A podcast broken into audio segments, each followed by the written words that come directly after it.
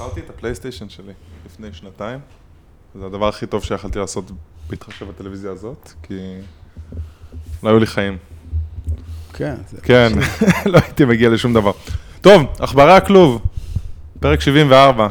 התכוננת על זה מראש. שומרים את זה אמיתי, עונה שלוש, פרק משהו. פרק או משהו. שמונה או תשע, כן. או עשר, לא זוכר. אה, תשע בערך, טוב לשניכם. תשע בערך, תשע רבה. בערך. ה crossover המצליח בתולדות הפודקאסטים ואמנויות הלחימה בעברית. מה, אנחנו שמו אותנו ברשימה הזאת של הפודקאסטים.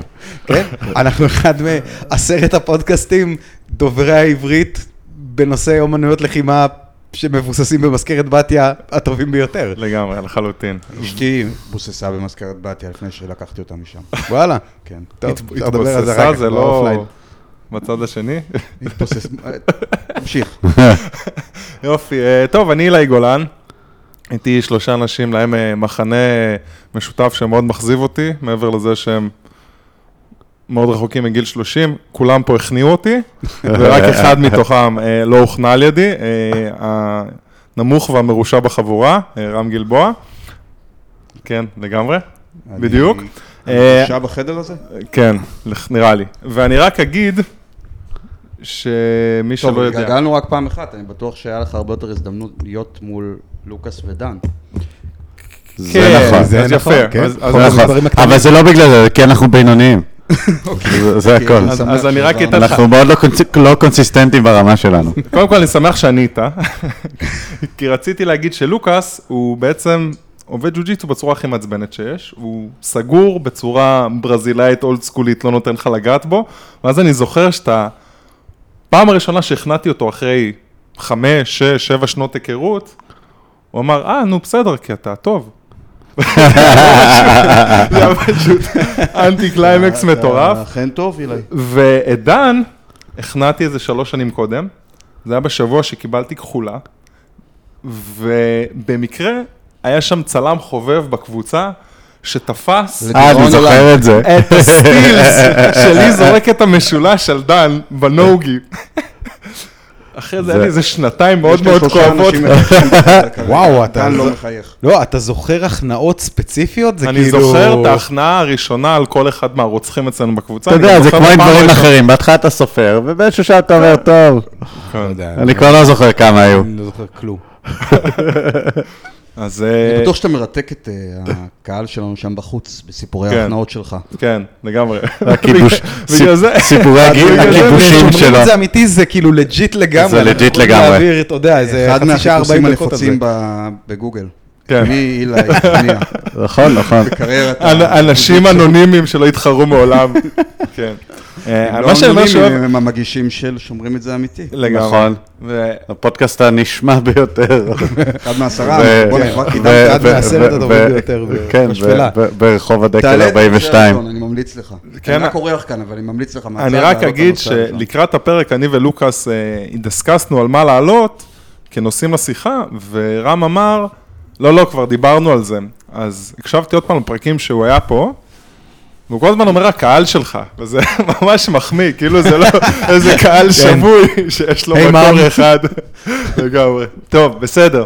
אפילו אז, אימא אה, שלי לא שומעת אז אותנו. כן, אז אה, הקהל שנשאר לך אחרי שסיברת את מי הכנעת בתור כחולה. בדיוק, לגמרי. טרום כחולה, טרום כחולה. טרום כן. כחולה, כן. טוב, אז uh, באנו לדבר קצת, קצת, קצת אומנויות לחימה, ובגלל שב-UFC לא קורה יותר מדי מעניין בזמן האחרון, אז uh, החלטנו להרחיב אופקים, uh, והייתה חדשה שאפילו די uh, ככה פרצה למיינסטרים, אפשר להגיד, מקסים דדשב, לוחם רוסי, אפילו אלוף, אם אני לא טועה, באחד הארגונים הרוסים, בסיבוב ה-11 בקרב אגרוף ששודר ב-ESPN, אה, האיש פינה שלו החליט לעצור את הקרב, אה, יותר מאוחר בערב הוא מתמוטט בבית החולים, אה, ופטירתו מוכרזת בתקשורת, לוחמי UFC, אה, ככה. מתאגרף, צריך להגיד שהוא היה מתאגרף, הוא לא היה, אמרת לוחם, אולי נכון, נכון. רבים מהקהל שלך כן. אה, חושבים שמדובר על לוחם MMA, לא, מדובר במתאגרף. כן,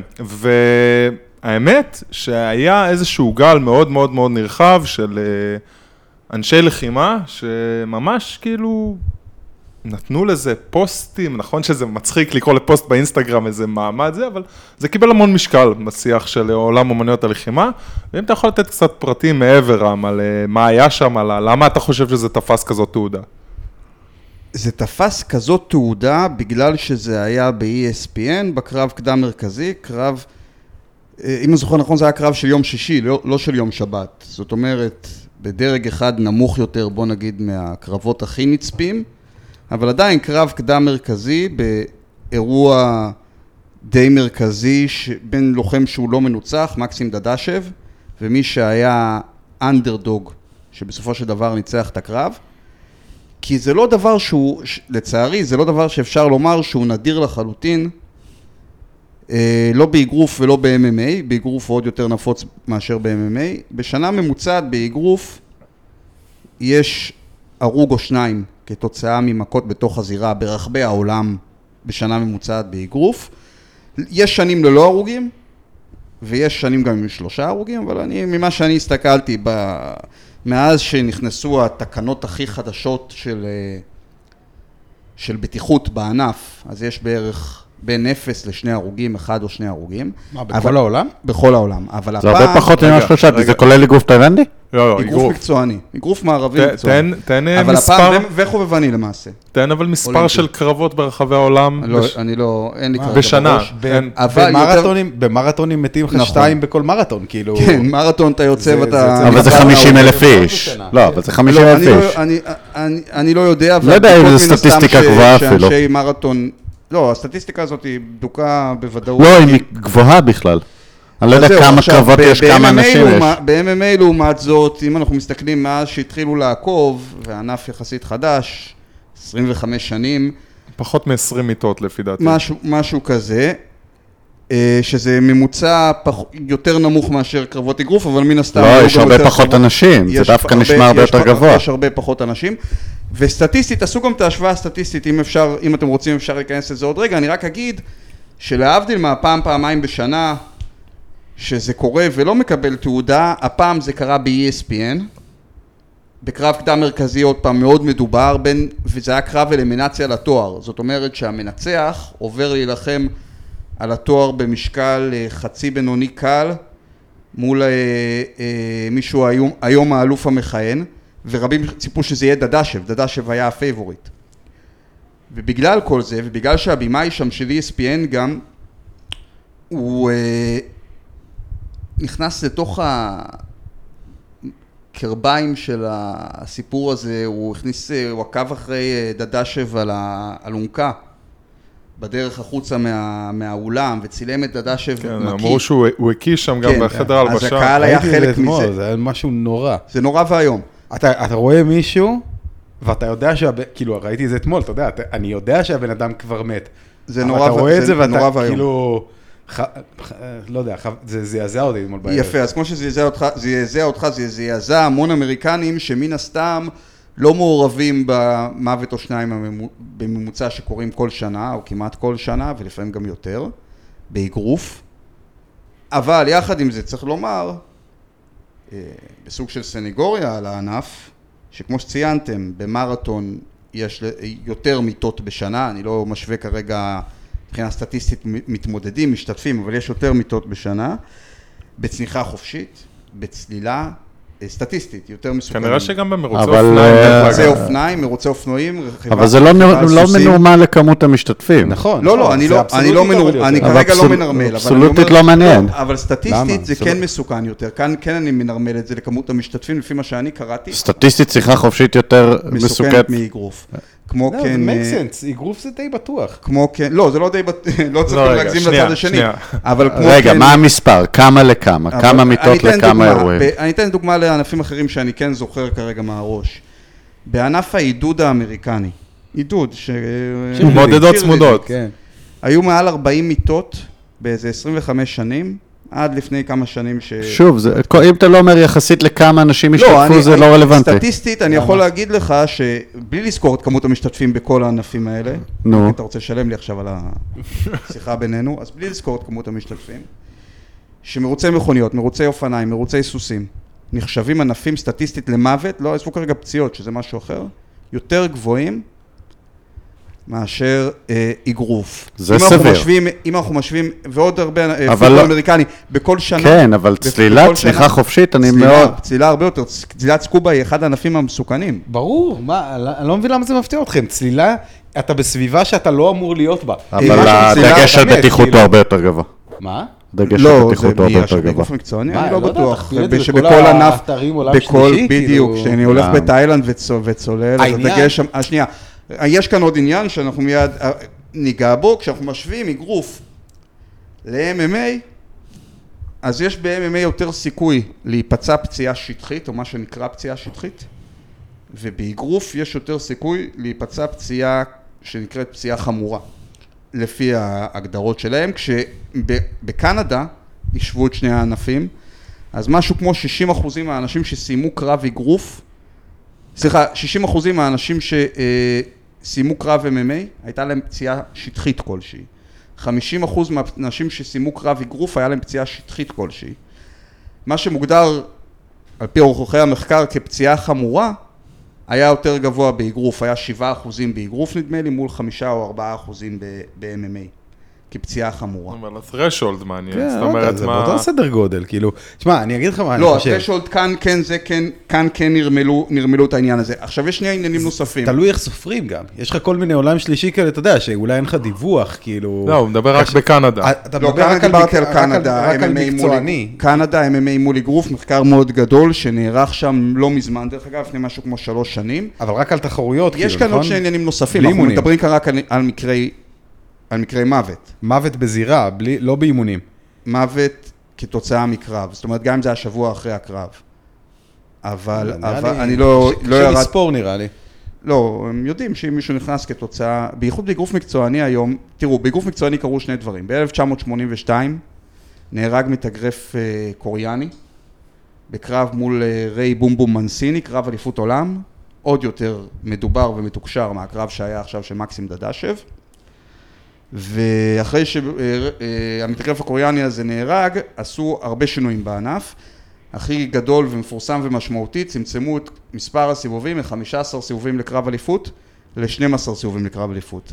וזה באמת הוריד את הסטטיסטיקה של מתאגרפים שבין היתר נפגעים קשה. אחר כך, השינוי הנוסף הגדול שקרה, קרה בשנת 2000 כשהסנטור ג'ון מקיין העביר את אה, חוק עלי בסנאט האמריקני, שנועד להגן על מתאגרפים בעיקר מבחינה כלכלית חוזית. כן, אני זוכר את זה. אי אפשר להחתים אותם ליותר משנה על חוזה, אבל גם מבחינה בריאותית. ויש גם, גם עוד כל מיני הגנות שהולכים הול- הולכים ומוסיפים אותן.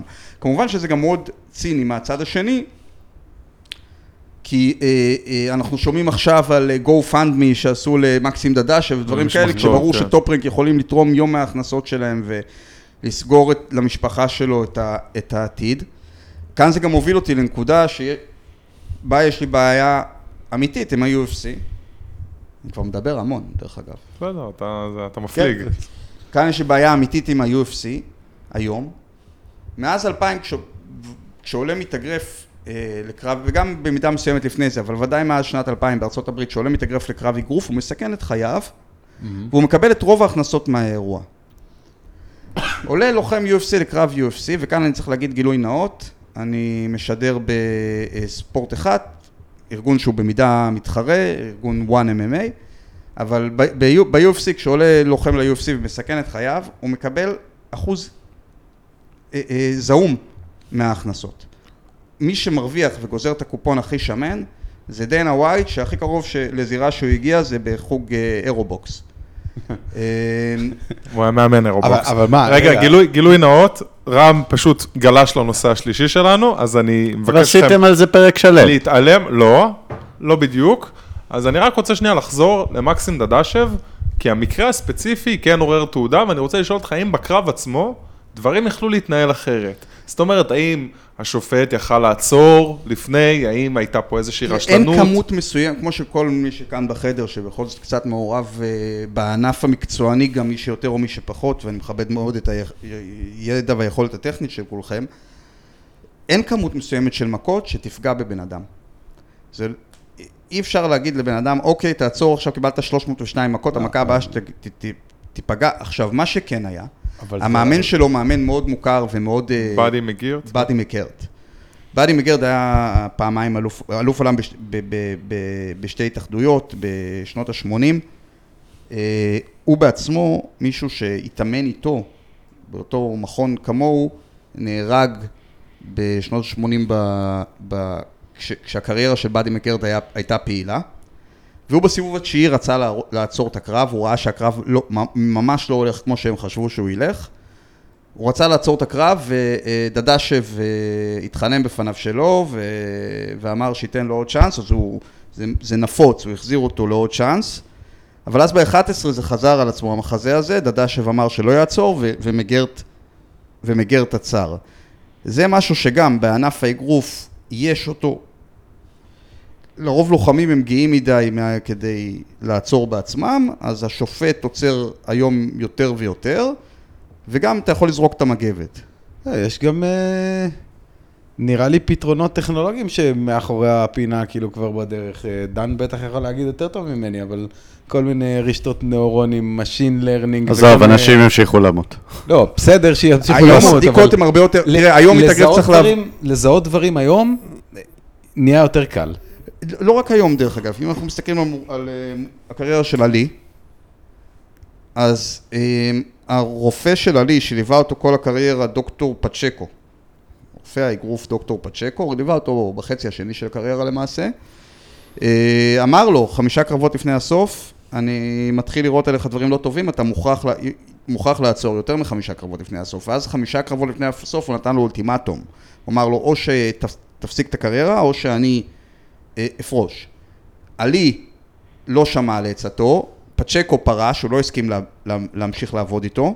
עלי המשיך כידוע לארבעה קרבות מיותרים, שהוא גם חטף בהם מכות, גם לא היה נראה בהם טוב בשיאו, וגם אלה שהם הם בוודאי לא סייעו למצב שלו בסוף ימיו, ודאי המריצו את הפרקסיוניזם. זאת אומרת שכבר אז בשנות ה-70, 76, אחרי הקרב מול פורמן, רופא שליווה אותו ידע. לאן זה הולך, וניסה לעצור את זה חמישה קרבות, שישה קרבות מיותרים לפני. היום ודאי יש הרבה יותר בדיקות. לא, אפשר גם לא, איזשהו חישוב של קילו מצטבר לקרב. תוך כדי, לא, תוך כדי. אין. לא כרגע אין. לא בין קרבות, לא בין קרבות. מה שאני טוען... הגעת לחצי טון אגרופים לראש? בדיוק, מה שבן אדם יכול לזהות, מכונה יכולה לזהות יותר טוב ויותר מהר. כרגע אין, יש רופא זירה, כן, יש רופא זירה שבודק, לפעמים אנחנו רואים את זה הרבה פעמים באגרוף, פחות ב-MMA, גם בגלל אורחים של קרב, אבל אנחנו רואים לפעמים ששופט הזירה עוצר את הקרב, קורא לרופא הזירה. זה תמיד מצחיק אותי, רופאי הזירה באים לאיזה ארבע שניות, מסתכלים עליהם ככה, מסתכלים עליהם ככה וחוזרים אותם, מחזירים אותם, שברור שאף אחד שאין לו את השיפוי הביטוחי של רופא הזירה, אלא אף רופא אחר לא היה מחזיר בן אדם לחטוף מכות אחרי שהוא חטף מכות, זה מנוגד לכל שבוע... אגב, אם אתה, אם אתה רוצה לדעת מה יותר מסוכן, פשוט תבדוק כמה הפרמיות שלהם. כן, בדיוק. זה, זה יגיד לך בדיוק איזה ספורט הכי מסוכן. אבל היום... שאלה פחות מסוכן. של הרופאים, לא של ה... לא, הפרמיות שמשלמים המתחרים על הביטוח חיים שלהם. הפרמיות שהרופאים אה, משלמים זה מדד הרבה יותר טוב. זה מדד מעניין, פשוט לא בכל התחומים יש. אחרי דדשב, באותו שבוע למעשה, או שבוע לאחר מכן, אה, מתאגרף נוסף, ארגנטינאי, יוגו סנטיאן, גם נהרג, שם זה היה סיפור יותר ידוע מראש לצורך העניין, כי כבר בקרב עצמו, הוא ניצח, הוא ניצח את הקרב. ודרשו שהוא יעמוד על הרגליים להכרזה, למרות שהוא לא היה מסוגל לעמוד על הרגליים, היה אפשר לפנות אותו הרבה יותר זמן קודם. כבר בקרב עצמו לא היה שם איזה באדי מקרט לעצור את הקרב ולהגיד מספיק, אלא זה היה מקרה זה היה עד כדי כך כתוב על הקיר, אה, הוא הוביל את הקרב, יותר נכון להגיד, אבל זה היה עד כדי כך כתוב על הקיר, שכמה חודשים לפני זה הוא ערך קרב בגרמניה, והוא ספג שם תבוסה חד צדדית קשה, והאסוסיישן הגרמני אסר עליו להתאגרף. נראה לי CBC, נכון? משהו כזה? אני לא זוכר איך נקראת האגודה הגרמנית, אבל יש לה איזה שם כזה מן הסתם, אסרה עליו להתאגרף. עכשיו, מה זה אומר? לאסוסיישן הגרמני אין כוח מחוץ לגרמניה. יש כוח של שיתופי פעולה, אם היא אוסרת על מתאגרף להתאגרף, הוא לא יכול להתאגרף בגרמניה, אבל אם הוא יילחם בארצות הברית, יכול להיות שיש לו שיתוף פעולה עם ארצות הברית, וארצות הברית גם לא ייתנו לו, לצורך העניין. אבל ודאי שאף אחד לא אוסר עליו להתאגרף באיזה מועדון בארגנטינה שזה מה שהוא עשה, אבל הם ראו את המכות שהוא חטף, הם אמרו לו למען בריאותך, אתה, אתה, יש לך suspension של, אם אני זוכר נכון, היה חצי שנה, והוא לא עמד בו. עשרה ימים לפני, לפי דעתי, או משהו כזה. זמן מגוחך לפני.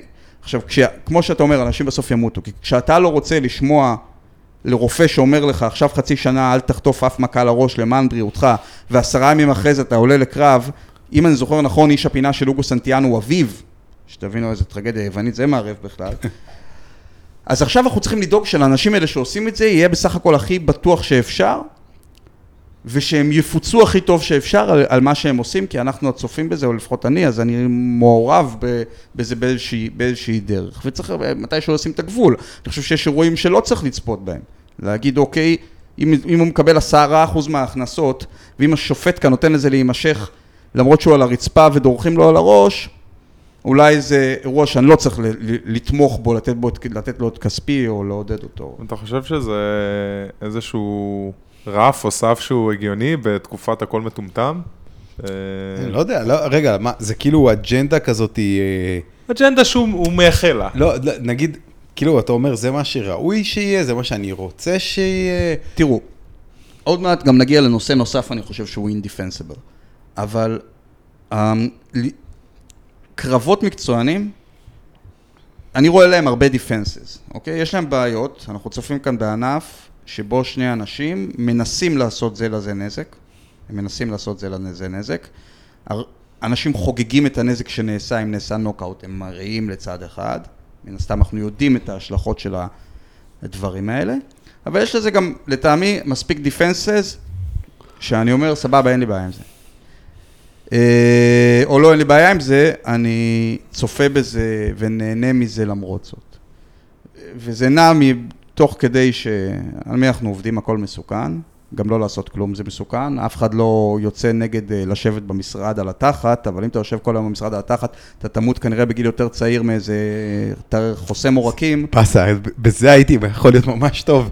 אני, כן, גם, כי זכיתי במספר עד מדליות. שמצאתי, התחלת להגיד, אמרתי, וואלה, בואנה, יש לא, פה אבל אתה משהו. מתאמן, כאילו." אתה מתאמן, לצורך העניין, אם בוא אנחנו נקים מסתכלים איגוד. לצד השני של הסקאלה, זה ישיבה, ישיבה במשרד מקצוענית. ישיבה מקצוענית במשרד, בינג'ה ישראל, צפייה מקצוענית, כאילו בזה. איזה WeWork יהיו הספונסרים של זה, ויהיה כאילו בקיוביקים שזה שלך, או קיוביקים של...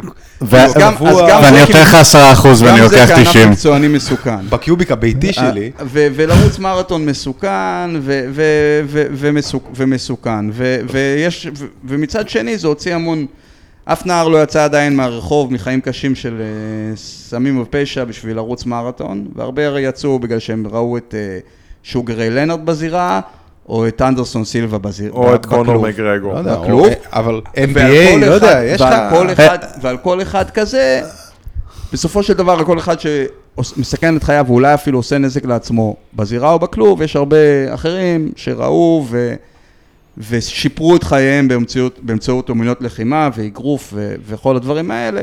ויש דיפנסס לצורך העניין ל... ל... לצפייה בענף הזה, מה גם שהוא היסטורי, הענף המקצועני הראשון אי פעם היה, היה הענף הראשון אי פעם היה האבקות וריצה, שני הענפים הראשונים אי פעם, אז זה טבוע בנו, והענף המקצועני הראשון אי פעם היה אגרוף, הענף הראשון ששילמו עליו, והוא היה הענף המקצועני היחיד במשך איזה 400 שנה. לא, כי צריך לשלם לאנשים בשביל שהם יסכנו את החיים שלהם. אה, כי אף, נכון, כי זה הרבה שני, יותר הכרטיס- מסוכן. תשמע, הכרטיס, ה- הכ- כרטיס לצפייה בספורט הומצא על ידי דניאל מנדוזה, המתאגרף היהודי, מי ימציא את כן, הכרטיס? דיברת על זה בפרק יפה, הזה. ופעם ראשונה שצילמו ספורט, ופעם ראשונה שספורט שודר ברדיו לאומי, זה הכל היה זה, זה טבוע בנו וזה היסטורית, במשך 400 שנה כשאמרו ספורט אמרו אגרוף, רק אז התחילו לשלם לכמה... אתה יכול ללכת הרבה. יותר אחורה. אה, בוודאי, גם... פיוג'ליסט, וזה היינו יש שם. פרק מעולה של הארדקור היסטורי על ה- על ההתפתחות של הצפייה בקרבות אה, גלדיאטורים. לא, על לא, איך זה התחיל מזה שאנשים אה, מתו, ול- זה היה כזה מאוד ביזנסי כזה, ולעשות שואו כבר ברומא העתיקה לא- בקולוסיאום. במשך תקופה מאוד ארוכה רוב הגלדיאטורים לא נשלחו למותם. נכון, נכון, בדיוק על זה הוא מדבר, שכאילו יש את ה-sensibilities ואת זה שאתה אומר, אתה הורג את כל הגלדיאטורים, אין לך כוכבים, אתה צריך לבנות את הדרמה. מבחינה- אני לא יודע, פיזיולוגית. ה- שני ענפי הספורט הראשון, fight or flight, האבקות או ריצה. כל ציורי המערות מספרים לנו על זה. או להילחם או לברוח משם. אחרי זה הגיע גם האגרוף, כי אנחנו קצת פחות מותאמים לתת מכות עם הידיים מאשר לתפוס. אבל מקצוענית, מבחינת שלמו לנו על ספורט, שלמו לנו על מנת אה, לבדר אתכם כספורטאים, זה הת- התחיל מאגרוף באנגליה לפני 400 שנה. אה, תמורת כסף.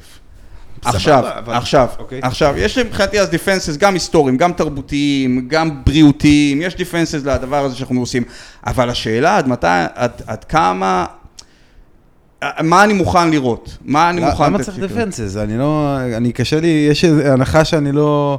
כאילו, שוק חופשי, בן אדם, אתה יודע, יש אה, פשע, סמים, אה, גם רוע לסנאף אבל יש בעולם. שוק, אתה יודע, כן, שוק. ככה... כי אתה צריך להציב, אתה מציב לעצמך דברים, אתה אומר, זה שאתה נהנה ממשהו, לא אומר שאתה תקדם אותו עכשיו ל... אתה יודע מה, יכול להיות שאם הייתי צופה בבית בשקט עם עצמי, אז באמת לא היה מעניין אותי בכלל. אבל אני, שאני גם, מדי פעם אילי מזמין אותי לפה לדבר על הענף, ואני יוצא כאילו שאני...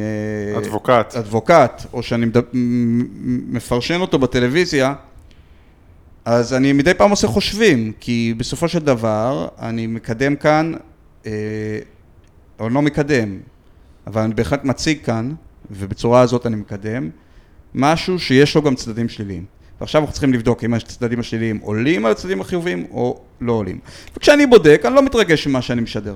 כי, עוד פעם, מבחינה, אה, אה, ב- בכל שנה בפוטבול אמריקני ב- ב- ב- בתיכון נהרגים יותר אנשים מאשר בכל העולם באגרוף. והם מתגנים? לעצמם את המוח, והכל אבל- ידוע. לא יודע, אנשים מתים מכאילו זה שהם נכון, אוכלים נכון, במבה, ו- נכון, נכון, וכאילו אבל- החברות מזון והזה לא, הורגים. בכ- השאלות אבל לא לא, שאלות- אבל לא לוקאס, שאלות של אתה סיכון. מקדש פה קצת את הקורבן, זה העניין. לא, לא, שנייה, אבל השאלות הן לא שאלות של סיכון, השאלות הן שאלות של ניצול.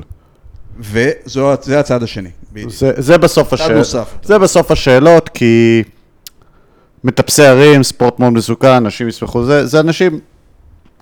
די ברור שכמעט אין ניצול מעבר למה שאנחנו... למה? מהניצול הר- הבסיסי של... הר אה, המסכן, כולם באים ומטפסים עליו. חוצבים בו. אין, אין, אין, אין פה ניצול מעצ, מעצם הניצול במרכאות של... אה, קשה- אני מתחבר שכר ועונש. לדברים שלך, קשה לי מאוד עם זה שב-UFC, עד 30% מהשכר הולך ל... אז זה בסוף, זה, זה בדיוק בסוף השאלה. בסוף, גם בפוטבול, גם באגרוף וגם בהמון ענפים אחרים שבהם הסיכון הוא גבוה ויש כסף גדול שמסתובב, הספורטאים התאגדו, שיפרו את התנאים שלהם לאורך ציר הזמן. אם אני מבין נכון, זה בדיוק מה שקורה עכשיו ב-UFC, יש תביעה גדולה של איזה יש תביעה כמה... שמנסה לעשות, לזה. זה רצה כבר הרבה מאוד בסדר, אבל זמן. אם זה לא יהיה זה, זה יהיה התביעה הבאה. בסוף זה יקרה. בעיה להגיד. שההוכחה האמפירית בפוטבול היום, שמהנתיחות הם בקבוצה של בין 80 אחוז ל-99 אחוז מהנבדקים בגופות של שחקני פוטבול אובחנו ב-CTE. ו- וזה מבריח משתתפים מהענף. נכון, אומרת, נכון, נכון, נכון, נכון. אחד יש שם ביקורת מאוד מארבעה- גדולה, ויש שינויים, ואם הם לא ישתנו, הם ייכחדו. אחד מארבעה. מתאגרפים, במש... מתאגרפים במשקל כבד, לפי, אם אני זוכר נכון את הסטטיסטיקה, אחד מארבעה מתאגרפים במשקל כבד, שנלחמו מעל 20 קרבות מקצוענים, יהיה להם uh, סימנים של CTE. ה- ה- הסיפור שזה לא, מארבעה שעשו מעל 20 שההתאגדות איטית. פה זה פשוט כי המספרים הרבה יותר קטנים. כי ההתאגדות איטית כאן גם מאוד סיבה, כי ה-UFC הוא מאוד מ- חזק, גם מאפיוזי. באיגודים, כן, גם באיגודים של וגאס מחוץ לה, וגם, וגם מול החברות, אה, סליחה, מול הוועדות האתלטיות. אה, ויש להם, וגם הדרך שבה הם ניסחו את החוזים המקוריים של, אני לא, אני לא מומחה לצד המשפטי של העניין הזה, אבל הדרך שבה הם ניסחו את החוזים המוכרים שלהם מול הלוחמים, שהלוחמים הם אה, קבלני משנה, ואין להם שום חיבור אליהם כחבר, כחברה. אז זה כמו ואל WWE כזה. תשכח גם עוד משהו לגבי הלוחמים האלה, מה- להבדיל משחקני פוטבול. שחקני פוטבול באופן טבעי הם אנשים שהם גדלו בקבוצה והם מסתדרים בקבוצה, וכשאתה מנסה להגיד לנייט דיאז ולפיטבול הברזילאי לדבר ביניהם על להתאגד, זה קצת יותר, אה, קצת יותר מסובך. אה, ברור, הדברים האלה אבל יקרו מעצמם, אני מקווה. יקרו על ציר הזמן, לא מעצמם, אנשים יצטרכו מאוד להתאמץ. ניסיונות. זה יקרה. ונרצחו. אה, זה לא, יש עכשיו, אה, היה סיפור עם אה, הלוחמת לזלי סמית, דיברנו על זה גם בפרק הקודם, וסייבורג. שלא משנה, היא חטפה מכות רצח ב-UFC מהרגע שהיא התחילה לקדם התאחדות, עד רגע, לא שממש... צריך פה את שאול אם אתה מדבר על לוחמות אה, אין מה UFC. לעשות, אין מה לעשות. הנציג שלנו לקרבות נשים לא, לא יכל להגיע היום, אה, והיא ממש קידמה מהלך התאגדות המוני, באיזשהו שלב הם ממש שילמו לה, הם קנו את הקרב האחרון שלה, חתכו אותה, והיא הלכה עם, אה, עם התביעה שלה לבית דין לעבודה אמריקאי, והבית דין לעבודה האמריקאי מונה בראשו עכשיו אה, איש של טראמפ. ופשוט אה, שחטו את התביעה שלה. זה מאוד, זה מאוד לא, באופן כללי, זה מאוד לא בעיה לקבור לוחם בתוך ארגון אם רוצים. אה, כי מה הבעיה לקחת מישהו שהוא, אה, אוקיי, ניקח את קונר מקרגור בוא נדבר כבר על ה-UFC, נראה לי שזה... רגע לפני. הפריצה ונשים מולו שורה של מתאבקים במקום את מי ששמנו מולו, והנה הקריירה שלו אבל- נראית שונה. אבל לי זה נראה הכל מאוד, בסוף הארגון כמו UFC יכול למתוח את החבל עד כדי. באיזושהי נקודה זה פשוט לא, דינמיקה של תחרות. אנחנו די קרובים לנקודה. מאה אחוז, אז אם הם יפתחו יותר מדי. אז יקום ארגון מתחרה, שימשוך את הלוחמים, והדברים, באגרוף, התחרות תקרה. או שיהיה באגרוף, ספורט אחר. לא, אבל הם מונוס- או מונוספון. מונופסון, נכון. כן. נכון, נכון. והם אה, מצליחים למחוץ יפה כל תחרות בהודעה, באיבה. חבר'ה, הם באו לעשות עסקים, לא ספורט. אבל בואו נראה ככה. באגרוף היום, שיש אירוע בצפון אמריקה, 70 עד 95 אחוזים מההכנסות, 70 עד 95 אחוזים מההכנסות, מתחל, מתחלקות בין ה... סליחה, מהרווחים. מתחלקים בין המתאגרפים. שהרוב המכריע כמובן לקרב המרכזי ולקדם מרכזי, אבל בין 70 ל-95 אחוזים. באירוע UFC, בין 15 בין 15 ל-30 אחוזים מהרווחים הולכים ללוחמים. זה פער שלא ניתן ליישב אותו. ואם דיברנו על מקרי מוות, זה נכון שעד כה ב-MMA יש פחות, אבל שני דברים. ב-UFC זה עוד לא קרה. אנחנו, נכון, אנחנו לא, ואני מאוד מקווה שלא יקרה לעולם, אבל אנחנו לא יודעים מה קורה עם, המתאגרפ, עם הלוחמים האלה בערוב ימיהם, אנחנו לא יודעים מה האחוז שנפגע מתופעות כמו פרקסיוניזם, שמה שלעלי היה מאחל לבן אסקרן חיים ארוכים ובריאים, אבל כשאתה חוטף את הדברים האלה, נשאלת השאלה, בסופו של דבר, מה תהיה איכות החיים שלך ב-15-20 השנים האחרונות? לא, לא לדבר על זה שה-UFC לא, לא מכסה שם אה, אה, לפעמים הוצאות רפואיות. לא, הם מכסים רק את הטיפול הרפואי המיידי. מיידי. אין שום שום אני coverage term. אני- הכיוון הזה, אני, כל פעם שאתה מגיע אליו, אני לא מצליח להבין אותו. כל כל בן אדם בוחר מה הוא רוצה לעשות עם החיים שלו. נכון, אבל אני, בסופו של... אני מסתכל, זה נכון לחלוטין. כל בן אדם, אבל... בטח במדינה עשירה. אם נכון, הניצול אבל- כזה נורא, למה הם לא מתעקשים לא- לעשות את זה? אני באופן אישי לא הולך לזונות. נו, אוקיי? אוקיי, אוקיי, נשמע טוב עד עכשיו. אוקיי, אוקיי, כי אה, מהרבה סיבות, בין היתר כי אני לא נכנס לג'קוזי אח- אחרי שהיה שם זוג אחר, אבל, אבל, אבל, אבל גם, אבל גם, אבל גם, כי אני מבין שבחורה שחייה חייכו אליה, רוב הסיכויים לא תלך להיות זונה. ואני לא רוצה לנצל את הבחורה הזאת שבסופו של דבר עכשיו צריכה את המנה הבאה שלה והתגלגלה להיות זונה. אני לא רוצה שהלו, אני רוצה שהלוחם, שהוא זה שעושה שם את העבודה הקשה ולא דיינה ווייט שהולך ומקלל, אני רוצה שהוא יקבל את האחוז הגדול. לא, אתה רוצה, אבל למה הוא לא רוצה? לא, למה זהו, הוא אז- מוכן לעבוד אה, בתנאים האלה? כי הוא, יש כרגע אין לו ברירה. יש לא נכון, לא כרגע- נכון, לא נכון, לא לא, נכון. לא נכון אתה לא סופר. את הכבוד, אתה לא סופר את אה, כן, את הלהיות קפיצה famous. את הלהיות סלב. איזה famous יש היום ללוחם אה, שעושה, ת- תגיד, אני לא... מישהו לא מכיר את מגרגור? מישהו לא מכיר את מקרגור- לא משנה. אבל מקרגור גם אה, מרוויח לא- טוב, אל תדאג שנייה, לו. שנייה, שנייה. זה לא על לקבל את זה. תשמע, אני עוקב אחרי הענף, הם אם אני מתמחרים. הולך היום שנייה, בווגאס שנייה, מול- שנייה, שנייה. הכל נכון. כן. מי שנכנס לתחום, מתמחר פנימה את האופציה שזה אולי יקרה לו. זה החלום האמריקאי, ו- וזה גם- להיות מפורסם. בדיוק, זה זה בדיוק חלק. מהתשלום. זה סבבה, לא אבל זה אני להיות כצופה, ברחוב. אני כצופה, אני לא מוכרח להרגיש, ב- אם אני רואה לוחם שמשלמים לו 8,000 to show ו-8,000 to win, אין בעיה. ויושב עליו איזה אה, דגסטני מטורף, שקוטש את מרפקיו לתוך גולגלתו, בשביל שדנה ווייט על ה-8,000 פלוס 8,000 הזה, יעשה באותו, באותו רגע 800,000 פלוס 800,000, אין אני לא ספק חייב שאתה לתמוך בזה. כצופה יש לך בחירה, אבל חבל, בדיוק כמו שלא יש לא, לא, לעשות אבל את זה כמו או לא. שלוחמים צריכים להתאגד, אז או שאתה מקים ארגון צופים ומאגד את זה, או שאני בוחר לא לצפות. או שאתה לא צופה, אבל אז האימפקט שלך מאוד קטן. אבל עוד חסר- פעם, אני לא עד יוצא כדי כאן- חסר אני לא. יוצא- אני לא יוצא כאן למסע- למסעות צלב. אני, אני מרגיש כאילו דן, דן ולוקאס לא רואים אה, MMA, UFC והם לא עוקבים. למה? אז ראיתי. ראית, ראית. כשאני שולח לך אתה רואה. בוא, אני נסעתי לברזיל בגלל שראיתי את צ'וק.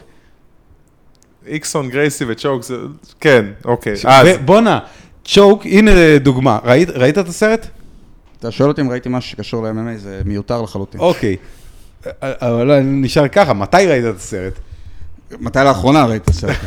לא, בפעם הראשונה. לא, מתי פעם ראשונה ראית את הסרט? ב-2007, אז... אה, שמונה.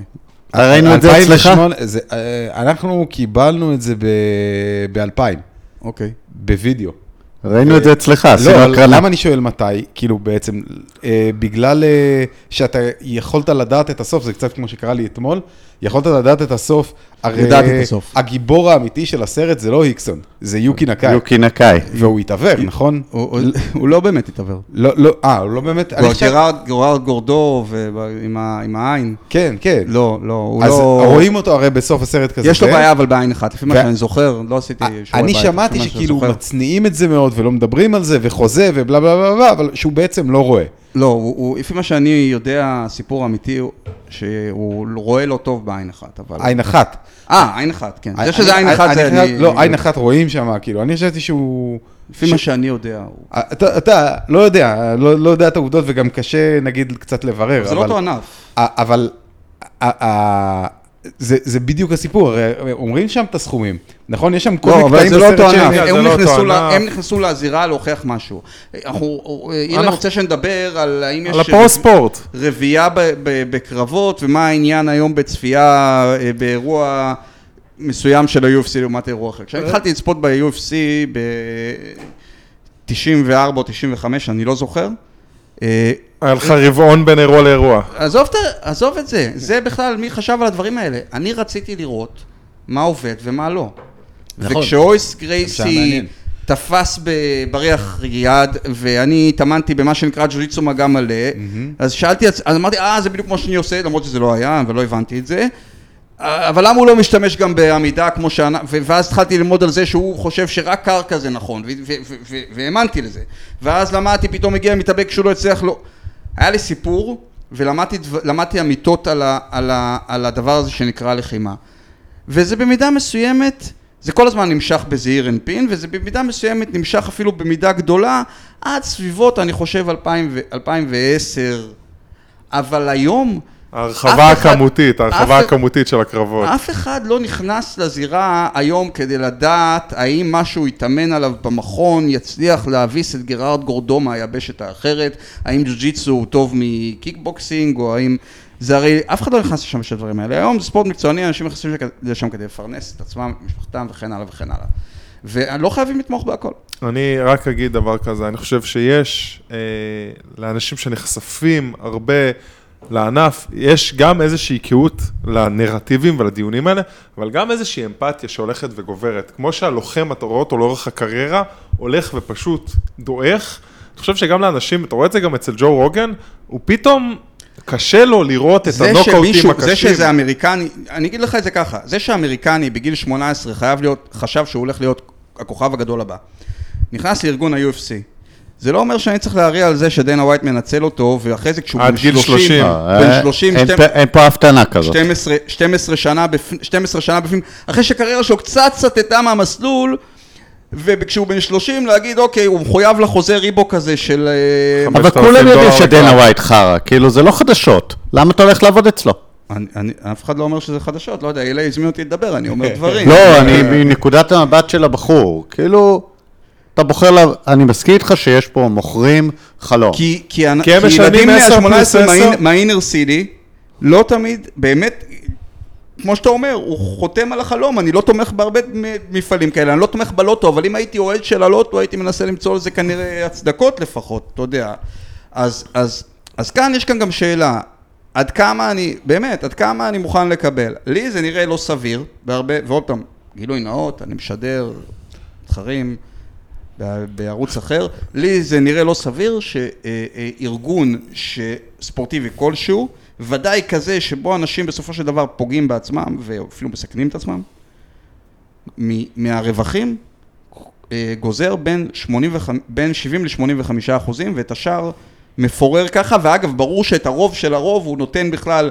לאחד או שניים, לאחד, כן. לקונר מקרגור וזה רונדה ראוזי שיש לו, ומישהו מק- מקדם שם את ה card של ה fight night איפשהו. אז מה עושים? יש איזה ארגון צופים? יש איזה מחאה לא שמתארגנת? יש... תגיד, רגע, אה, איך אתה משווה את זה נגיד לטלוויזיה?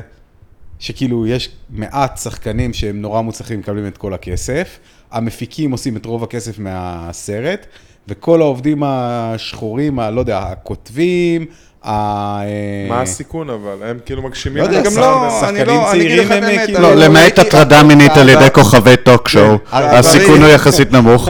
אבל אה, תראה, יש ארגון כותבים, ויש ארגון במאים, והתשובה לזה היא שבתעשיות הוותיקות, הפרופיל של בן אדם שנכנס לזירה הוא לרוב בן אדם שלא יודע לעשות הרבה מעבר ללריב מכות. כאילו, יש לנו זה את גם לא, הקטע אתה של... יודע, אני לא משהו... ב- בעברי הייתי מבקר טלוויזיה בידיעות אחרונות שנה.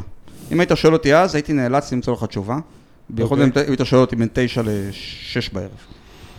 לא יודע. אני יודע שאני משדר אגרוף ואני משדר MMA, ואני כותב על הנושאים האלה.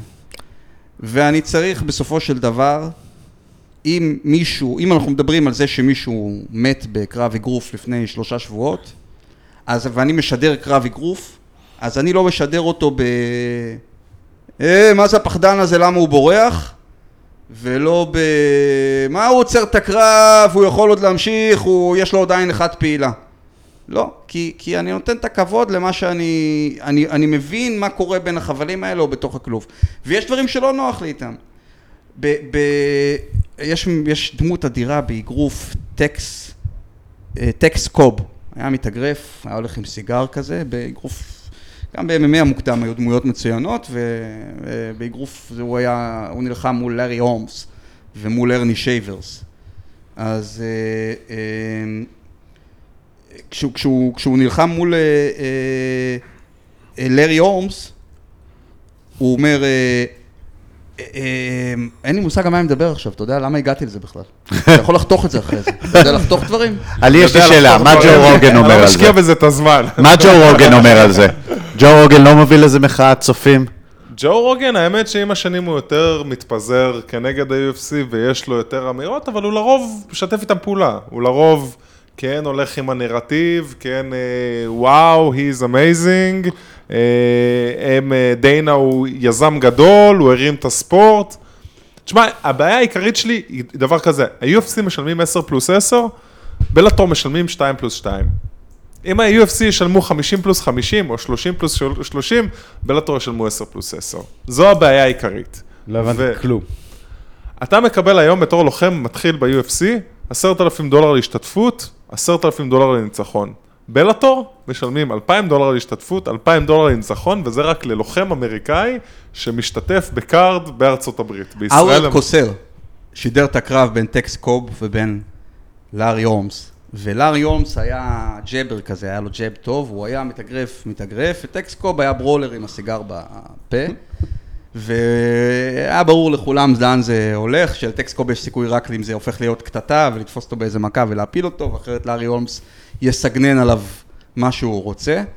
לפני הקרב האוורד קוסל שואל אותו, טקס, טקס, מה התוכנית שלך לערב? הוא אומר לו, of course I'm gonna stay outside and out jab him. שזה ברור לכולם שזה דבר שאי אפשר לעשות מול לארי הומס, ואז לארי הומס דופק מכות רצח לטקס קוב במשך 15 סיבובים, עד שטקס קוב בשלב מסוים צועק לשופט הזירה, אתה לבן, תעזור לי. ו- כי הוא גם היה לבן, וביקש רשות לנשוך את, לנשוך את אה, לארי הולמס וכל מיני דברים כאלה. אה, הוא אמר אחרי זה ש, שהוא לא רוצה רימץ', כי הוא לא חושב שהידיים של לארי הולמס יכולות לספוג את זה יותר.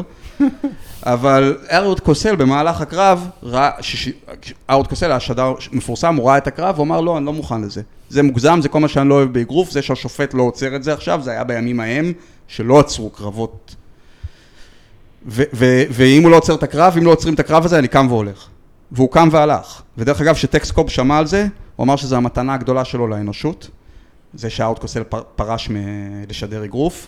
שהוא שמח, הוא חטף מכות רצח, אבל הוא שמח לפחות ש, שזה קרה. ושהוא מוכן גם לשחק פוטבול אם אהרוד קוסה לפרוש מפוטבול. אבל, אבל זאת אומרת, קרו דברים. יש מצב שאתה אומר לעצמך, לא, לזה אני לא מוכן. אבל ברור לי שאם בקצה אחד של העניינים יש את פלויד מייוודר שמרוויח 200 מיליון דולר על לא להיפגע, לזה אין אף אחד בעיה לצפות. אבל אם מצד שני יש איזה בחור שגירדו אותו מאיזה, מהאינר סיטי בשיקגו, הוא חשב שהוא הולך להיות הדבר הגדול הבא, בגיל 30 הוא מגלה את עצמו בלי שום דבר אחר לעשות, ובא דנה ווייט ואומר לו, אני יודע שאתה יציג כבר 12 שנה, אבל אני הולך לפרנס לך ב-16 אלף דולר האלה שתרוויח עכשיו, אלא אם כן תיפצע יום קודם, ואז תחפש.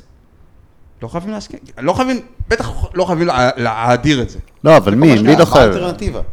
לא, אני מזכיר לך שלא צריך להדיר את זה, והבחירה שלך היא בחירה, אבל הבחירה שלך היא לא, האישית כמו- שלך לא משפיעה מאוד. כמו- זה כמו הדיון על סוואטשופס, נכון? אתה יכול להגיד, אה, אני לא קונה כאילו בגדים שעשו אותם בסוואטשופס, או או לא יודע, יש בארצות הברית כל מיני פייר קופי וכל מיני כאלה, נכון? זה חשוב. אבל, אבל מצד שני, מצד שני, כל, אה, כל כלכלן ימני, אה, אילי בדיוק יצא מהחדר, כל כלכלן ימני יגיד ואני אסכים, שהסוואטשופס מעלים את הרמת חיים במדינות שבה הם נמצאים, וכאילו, אנשים מתחרים על לעבוד במקומות לא- האלה, אני לא נכון? יודע להשוות את זה לסוואטשופס. אני, אני רק אומר אבל, שהלוגיקה אבל, נשמעת גם, לי אבל, דומה. זה גם, אבל זה גם ניתוח חלקי. אני לא יודע, בסוף, אבל... זה, כי אתה חייב להתווכח איתי על זה. לא, זה אני- ניתוח חלקי כי הלחץ של דאטה, השוק הגדול הוא בארצות הברית. אם אתה עכשיו מביא ואומר 100% מהצרכנים לא יקנו אצלך אם לא תיתן תנאים נאותים, הם יקנו אצל המתחרים שלך. אז אתה מייצר תחרות, נכון. אתה לא, מפס... לא גורם להפסקת הייצור, אתה. מייצר פנלטי. אבל זה נשמע לי כל הזמן כאילו אין מחפשים תחרות רגולציה. זה נשמע לי כל הזמן כאילו מחפשים רגולציה. כאילו מחפשים שיהיה חייבים אבא, שיעשה חוק. חייבים ושה- קצת, חייבים קצת. לא, אין, חייבים אין, רגולציה, אין. אבל אתה הרג... ליברטריאן. לא, לא אבל, הרגולציה היא וולונטרית. שום דבר בעולם הזה לא עובד בלי נגיעונת קטנה של גבולות. לא, זה גם תלוי איך איך הספורט, איך העניין הזה הוקם. צמח כאן עסק מ-0 ל-4.5 מיליארד דולר ב-25 שנים. זה נשמע כאילו, בעצם כשאנחנו מסתכלים על סטארט-אפים היום, אז זה נשמע... אבל גם סטארט-אפים אנחנו יודעים שאנחנו מסתכלים על הדרך שבה... יש הימורים על UFC? מה יש? הימורים? ברור. בוודאי. אני לא יודע, אתה אומר ברור, אני שואל. לא יש לא, הימורים מוסדרים בארצות הברית על UFC? בוודאי, בוודאי. זה אומר שיש יש, אה, רגולציות של הוועדות אתלטיקה ושל הגיימינג בורד להגיד וכל רגולציה הזה. של ועדות האתלטיקה, זה... לא, באגרוף זה השפיע. יש, יש, יש רגולציה. זה השפיע. להגיד שיש אכיפה של. משטרת ישראל, בסדר? לא, יש, יש רגולציה של ועדות האתלטיקה, אבל רגולציה של ועדות האתלטיקה היא... לא, זה תמיד הדבר האחרון שבא. כן, קודם אבל יש לך את לא- יש- יש outcry, רגולציה ואז הם זזים. האתלטיקה, אבל היא... היא- ת- תבינו, כשפלויד מייוודר צריך להיכנס לכלא, שופטת, עזבו ועדה אתלטית בנבדה, שופטת בית משפט שלום בנבדה, דוחה את הכניסה שלו לכלא ומקצרת את זמן המאסר שלו, כי כניסה, והיא כותבת את זה במפורש, כי כניסה שלו לכלא תפגע בכלכלת נבדה.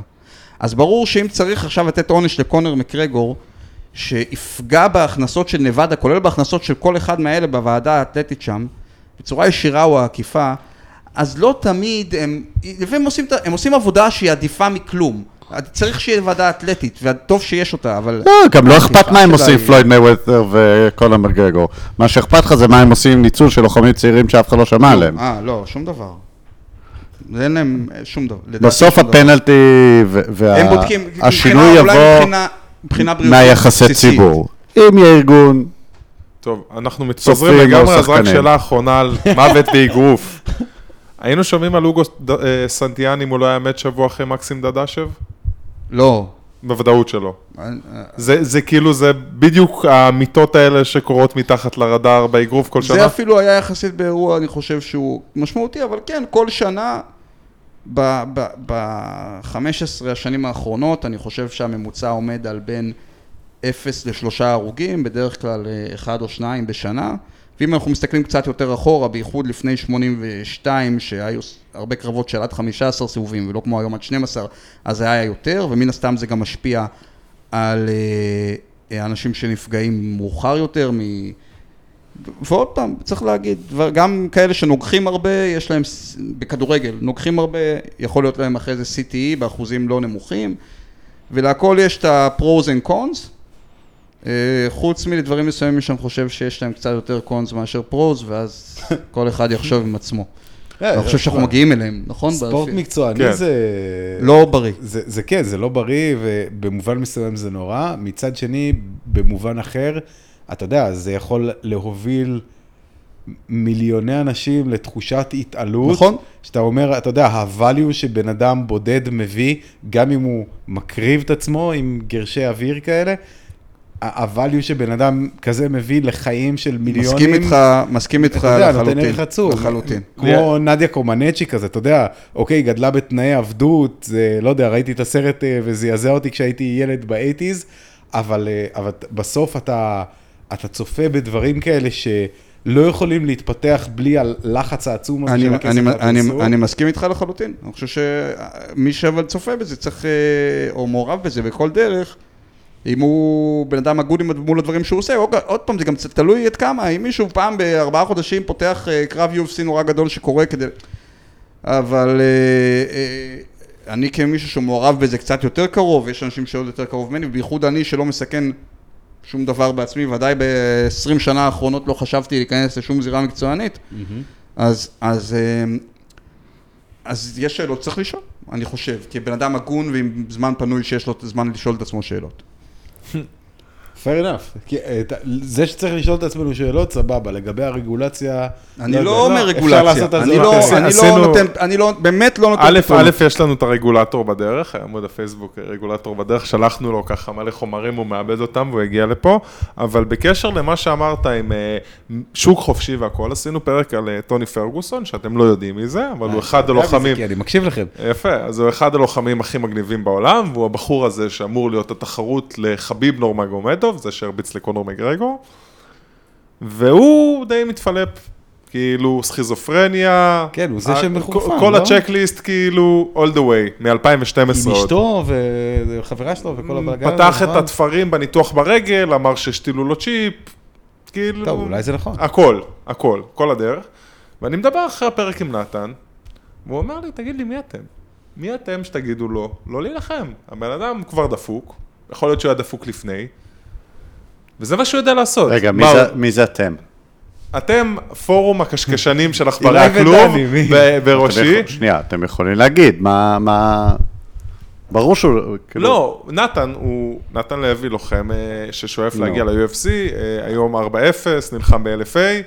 בן אדם שגם כן מצא את עצמו מתברדק לא קצת בילדות ועושה די הרבה בלאגנים, ואומר, אני מצאתי את הדרך שלי אה, בלחימה, והוא אני אגיד נותן לך, את דבר ראשון, הקרנטרה. אתם משלמים- בסדר, אתם משלמים סכיזו- את המשכורת. סכיזופרניה ותיק במשטרה זה לא אותו דבר. אבל פעם, אתה יודע, כשאני התחלתי לצפות בענף ולעקוב אחריו גם ב... אי אפשר, אה, בפורומים באינטרנט, אי אפשר היה לכתוב ביקורת על אה, לוחם, אלא אם כן היא הייתה עטופה בארבע שכבות של אה, מחמאות, שלא לומר ליקוקים, ואז איזו ביקורת נורא ביניים. נורא בונה ואוהבת, ו- ובלשון המעטה, והמשך, כי זה היה נקרא fighter bashing. זאת אומרת, מי אתה שאתה, ללוחם היה מותר לכתוב הכל. אבל אתה לוחם מקד- לוחם מקלדת. מי אתה ש... אבל היום מי אתה? אתה משלם pay-per, על pay-per 70 דולר אם אתה גר בארצות הברית, או 60 דולר היום, פלוס 5 דולר ל-ESPN לחודש. ואתה, אילי, מארח כאן אנשים על, בזמנך הפנוי, אני יודע שהשכר היום בפודקאסט הזה לא מה שהיה פעם. לא מה שהיה פעם. בסדר, אז אתה יכול... הפיצה הייתה הרבה יותר טובה אתה פעם יכול קודמת. להגיד דברים על אה, טוני, או בי.ג'יי פן. בי.ג'יי פן שעובר עליו עכשיו אותם דברים, אני חושב שכל עוד אנחנו מנהלים את הדיון בצורה מכובדת, אז זה סך הכל מכובד. זה נכון, אני לא אוהב קהל שצועק בול למת- בוז למת- ללוחם, ש... ללוחם שחושש שם על חייו, כי הם לא מבינים שהבן אדם נלחם שם על מה שיכול להיות חייו, השבוע כמה תזכורות בן אדם כאילו צריך. אז, אז, אז כן, יש גבול אה, לביקורת, אבל גם אנחנו יכולים לבקר, כי בסופו של דבר בלעדינו, טוני פרגוסון היה נלחם עבור הרבה יותר גרוע מאשר התנאים הלא כל כך טובים אפילו שנלחמים עבורם עכשיו. בי.ג'יי פן לדעתי מקרה עוד יותר גרוע אפילו אה, מטוני פרגוסון, כי טוני פרגוסון בדרכו למעלה, והוא יכול ל- ל- ל- עוד ללכוד תהילת עולם, ובי.ג'יי פן הייתה לו תהילת עולם, וכל מה שהוא לוכד עכשיו זה את אותו סיפור של דוק- דוקטור פצ'קו ועלי, שכולם סביבו אומרים לו זה לא הולך למקום טוב, וזה אגב זה אותו סיפור שאומרים כן בי.ג'יי פן, אבל כשאין לו קרב הוא מתפזר והוא מתברדק, וכשיש הוא לו קרב... תוקף עם מישהו עם מצ'טה באיזה כפר כן, וכשיש לו. קרב, אבל, אבל, אבל הקרב, אה, אוקיי, אוקיי, אבל אני אגיד לך משהו יש איזה טיפולים אחרים שהם לאו דווקא להיכנס ולחטוף עוד מכות לראש שיובילו, מכות לראש לא הפכו אנשים לפחות אלימים, עד כה. גם בפוטבול ראינו את זה הרבה פעמים, שחקני פוטבול שנכנסו מאוד לא אלימים, יצאו מאוד אלימים מהענף. אתה יודע, זה תלוי כמה המכות חזקות, אתה יודע, בהרבה מספיק. חזקה, אז בן אדם יפסיק להיות אלים. אתם יודעים, אני מאוד אוהב אה, אה, היסטוריה של אגרוף. כן, כן, שמנו לב. יש אין ספור מתאגרפים מעד 1943, 40, ו- ה- מאלה- המתאגרפים שבאו לפני 1943 נחשבים היום old timers, אין לזה סיבה מיוחדת, שחיו חיים מלאים, שלמים, שלווים, ומתו בשיבה טובה, בלי תסמינים, וכשאתה מסתכל על הרקורד שלהם, 220 קרבות מקצועיים. כפפות, לא? כפפות עם אה, שערות סוס. בגלל- אני אומר, בגלל שלא היו כפפות, או היו כפפות... כפפות, היו אה, כפפות שערות סוס עוד יותר גרוע. לא, לא, לא. אה, זה אין לי, יותר גרוע? אין לי באמת, יש איזשהו הסבר מסוים שהיום אני חושב שאמרו אותו באגרוף תאילנדי, אני לא יודע אם הוא נכון, זה, זה, זה איזושהי היפותזה, אה, שהניפוי נעשה עוד קודם, כמו שהיום אנחנו רואים באגרוף תאילנדי. אנחנו רואים היום מתאגרפים של אגרוף תאילנדי שמסוגלים לבעוט בתוך בטון, שיש להם 200 קרבות מקצוענים מאחוריהם, 300 קרבות מקצוענים מאחורי, מאחוריהם, כי אני חושב שהם התחילו להילחם במקומות הכי קשוחים בגיל תשע, ואנחנו לא רואים את כל אלה שלא הגיעו עד הלום. אה, כל אלה שמתו בדרך. סוג של סלקציה, כן. סלקציה ואבולוציה. הט- הטיית השרידות קוראים לזה. כן, אתה רואה רק את המקרה ואני שקרה. חושב שאנחנו רואים רק את החבר'ה הכי הכי קשוחים, הכי הכי בריאים, הבריכות הגנטיות הכי משובחות, שעברו 300 קרבות ובגיל 100 בבית אבות הם מספרים את זה לאחות בעודם צובטים לה בתחת ואומרים לה בואי מיידלה ואני אספר לך הייתי אלוף העולם בארבעה משקלים. כי, כי היום מצד שני אנחנו רואים הרבה לוחמים שעושים את ה-20 קרבות ומתחילים בגיל 30 להציג תסמינים שהם לאו, לא טובים.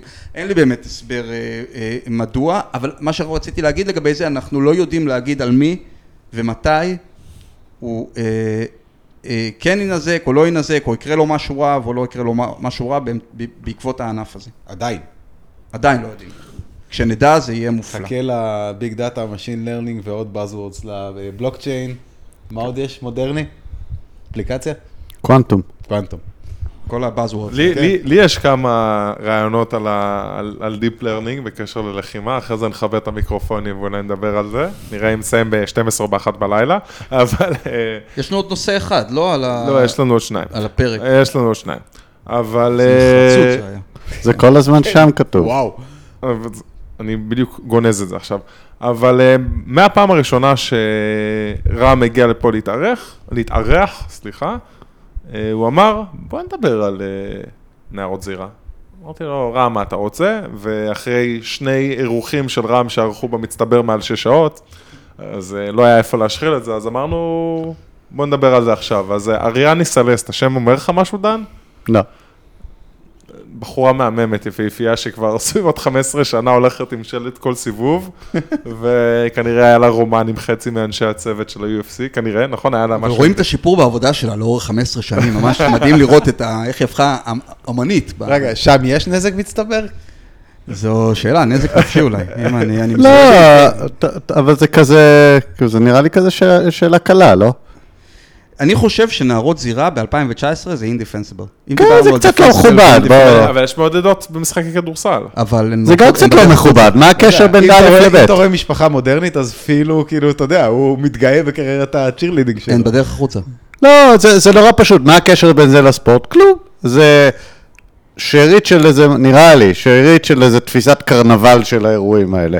לא, תפיסה? סקסיסטית. לא, זה, זה, זה משהו שהתחיל. מאוד מוקדם, מה הקשר בין זה לבין עכשיו? למה אתה צריך... כאילו, איך לא- בחורה ערומה קשורה עכשיו ל- לקרב הזה? להעלות את הטסטוסטרון של הנוכחים. זהו. וזה עובד? בעוד וזה אני, עובד? חושב, בעוד אני חושב שקרבות זירה זה דיפנסיבל. אני יכול, אני יכול ליהנות מנערת זירה, אבל זה אינדיפנסיבל. זאת אומרת, אני יכול ליהנות, אני יכול לראות קרב וליהנות מזה שבין הסיבובים יש נערות זירה, ואני אחייך ואני אגיד יופי נערות זירה, אבל אם עכשיו תבוא מישהי שיודעת להתווכח, ותתווכח איתי, ואני אצטרך להגן אה, אה, אריסטו, אה, בוויכוח אריסטוטלי על צפייתי בנערת זירה, אני לא יודע איך לעשות את זה. אני. אוכל לבלף קצת, אני אוכל. יש? אני אוכל, לא. אני- אין צופים, אוכל אז שיהיה לבלשת. נערות זירה. אני אוכל לבלשת קצת, אבל אני לא באמת אדע איך לעשות. לפני עשר שנים הייתי יודע יותר טוב, אבל היום זה גם כל כך תלוש, הרי ברור לכולנו שאם איכשהו לא שזה היה יכול להתחיל היום, אבל אם הענפ- הענפים האלה היו מתחילים היום, אין מצב שהם היו מתחילים עם נערות זירה. לא, כי לא, זה ארצות הברית, היה צריך להיות ג'נדר פלואיד, ולא יודעים איזה שירותים לתת להם. ואיך ו- התחילו עם זה? עד אה, שנות ה-80 באנגליה, או שנות ה-70 באנגליה, ועד שנות ה-60 המאוחרות בארצות הברית. אנחנו ב-1900, לא ב-1800. 1900, 1900, 1900. נערת הזירה הייתה אה, נערים לבושים היטב. אוקיי? יש האומרים, אני לא מצאתי איזה הוכחות, אבל יש האומרים, יש איזה אגדת אינטרנט. בין לא. ה... יש איזו אגדת אינטרנט שבקרב המאוד גדול בין אה, ג'ק דמפסי וז'ורג' קרפנטיה על התואר העולמי במשקל כבד ב-1921 בניו ג'רזי, קרב שהוא למעשה התחיל את התרבות הפופולרית בהרבה בחינות, השידור רדיו הלאומי הראשון ו- והמון דברים קרו שם אה, מבחינה סלבריטאית לראשונה. יש שאומרים ששם גם היה לראשונה את נער הזירה, שפשוט היו שם 100 אלף צופים, בנו אצטדיון מיוחד בשביל זה, מלא שחיתות, מלא שחיתות, אסור היה אגרוף בניו יורק, אז העבירו לניו ג'רזי, רק שבניו ג'רזי גם אסור היה אגרוף, אז שכרו את השטח של אח של אה, המושל של ניו ג'רזי, ונתנו לאיזה אח אחר שלו, שהוא אה, אה, להיות שם אחראי על הכיבוי, ואיכשהו סגרו שם את העניינים. ויש שאומרים שבין 100 אלף הצופים האלה לא ראו את ה... זה היה אצטדיון עץ מאולתר, לא ראו את ההתרחשות, אז עלה איזה, תפסו איזה ילד ואמרו לו תעלה עם אה, קרדיגן, ככה, תתלבש יפה ותעלה עם הסיבובים וידעו איזה סיבוב אנחנו לפחות. כך או כך זה נמשך, ילד לבוש היטב, נער לבוש היטב, בארצות הברית עד שנות ה-60 המאוחרות, ובאנגליה גם יותר מאוחר. רק שבשנות ה-60 בווגאס היה, או ה-50 המאוחרות, היה למישהו אה, אה, רעיון לתפוס את השואו-גרס, איזה שואו-גרל כזאת שיש לו גם ככה במלון. רוקץ האלה שזורקות את כן, הרגליים. הרוקציה של הפוטבול, אבל כן, האלה שבאים לראות אותם עושות ככה משהו שהוא חצי אירוטי, רוקדות ריקוד אירוטי כזה, ולא בדיוק חשפניות. קברט. יותר- כן, קברט, היותר מעוגן. זה בורלסק. לוקחים את האישה לראות, בור- זה- כן. זה עם שם צרפתי. אז זה- תפס זה אותה, אמר לה. תעברי בין הסיבובים, סוף שנות ה-50 נדמה לי זה היה, וואלה לא רעיון, אבל זה היה משהו מאוד קטן במלון אחד בווגאס, אלא שאז שמעו על זה, שמעו על זה או במגזין The Ring או במגזין פלייבוי, אני לא זוכר, תסלחו לי על ה... אה, יש הבדל די גדול בין The Ring לפלי- לפלייבוי, אבל עשו כתבה מאוד גדולה באמצע שנות ה-60, על איך בווגאס הדבר הגדול זה נערת הזירה, והייתה כתבה עם תמונות, שראו את נערת הזירה בכל מיני תמונות חושפניות כאלה עם השלט, ובגלל שראה העולם שבווגאס זה מה שקורה, כל אירוע התחיל, לעש... התחיל לרצות נערות זירה, ואגרוף זה היה ברור שיש בו נערות זירה. אבל זה סיפור של למעשה 50 שנה. נכנס מאוד מאוד חזק, דרך וגאס, בחוץ בעולם, כי חשבו שזה מה שקורה בווגאס, ואז חזרה, ואז חזרה לקרבות הטלוויזיוניים בווגאס, בייחוד הסיזרס פאלס בשנות ה-70, מאוד מאוד אה, אה, קידם את זה, כי היו קרבות משודרים מהסיזרס פאלס וראו אותן שם. אז דבר ראשון, מה שאני בא להגיד בזה, זה די חדש. אם אגרוף ספורט של 500 שנים, נערות זירה זה עניין של 50 שנה, עשירית מהזמן הזה. אני נהנה לראות בחורה עם ציצים בחוץ, כמו כל גבר סטרייט אחר, אני חושב, פחות או יותר, בריא שאיננו עיוור. רגע, רגע, פה סייגים. סייגים, יש סייגים? בואו לא נניח נ- ג'נדר בתור לא, לא, התחלה. אנחנו נ- נשואים. וכל אחד רוצה לראות רק את אשתו. כן, כן, נכון, נכון. פחות או יותר אמרתי. אתה צודק. כאילו, אתה בוא- צודק. כל אחד, נכון, אתה צודק, אתה צודק, אתה צודק. בוא נגיד את האמת אבל מעבר האמיתית, לזה שאנחנו כמו שהיא. נשואים ויש לנו כאן אינטרס אה, מעוגן, ולקלקל השאר, אני בא להגיד עוד משהו. היה מעט ציצים בחוץ פעם, וזה היה בסדר לערבב את ה- את ה-Vices.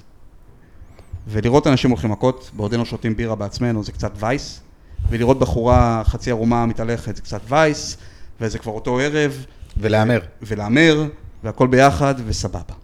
אבל אם אנחנו מנסים להתייח... לשחק כאילו שאנחנו צופים בספורט אמיתי, ומתעלמים מזה שבספורט האמיתי שלנו פעם בכמה זמן בא איזה בחור גדול מה-WWE ואומרים לו, טוב, עכשיו יש לך קרב על התואר, למרות שהרגע הגעת, ומדי פעם כנופיות של אירים ומיליציות מדגסטן הולכות מכות בתוך הכלוב, ודברים כאלה קורים, בוא נגיד שאנחנו רואים ספורט אמיתי. בספורט אמיתי, בחורות בביקיני זעום לא מסתובבות בין הסיבובים בעוד אה, קהל שיכור קורא להן קריאות אה, לא הולמות, עשרת אלפים מהם ביחד. בכל עבודה אחרת. בכל עבודה אחרת, זה הולכים לא, להוציא את זה- גם זה ב- ומרוצות- מרוצי מכוניות. הולכים להוציא את זה, מוציאים. הוציאו מהפורמולה 1 הוציאו את זה. בכל. עבודה אחרת, עצם מה שקוראים להם מהקהל זה הטרדה מינית. זאת אומרת, אם אני אומר, בכל עבודה אחרת לבחורה, לכי עכשיו מול עשרת אלפים איש, שחצי מהם שיכורים שיגידו לך מה הם רוצים לעשות איתך, אני שולח אותה להטרדה מינית, כאן אני שולח אותה לעשות את העבודה שלה.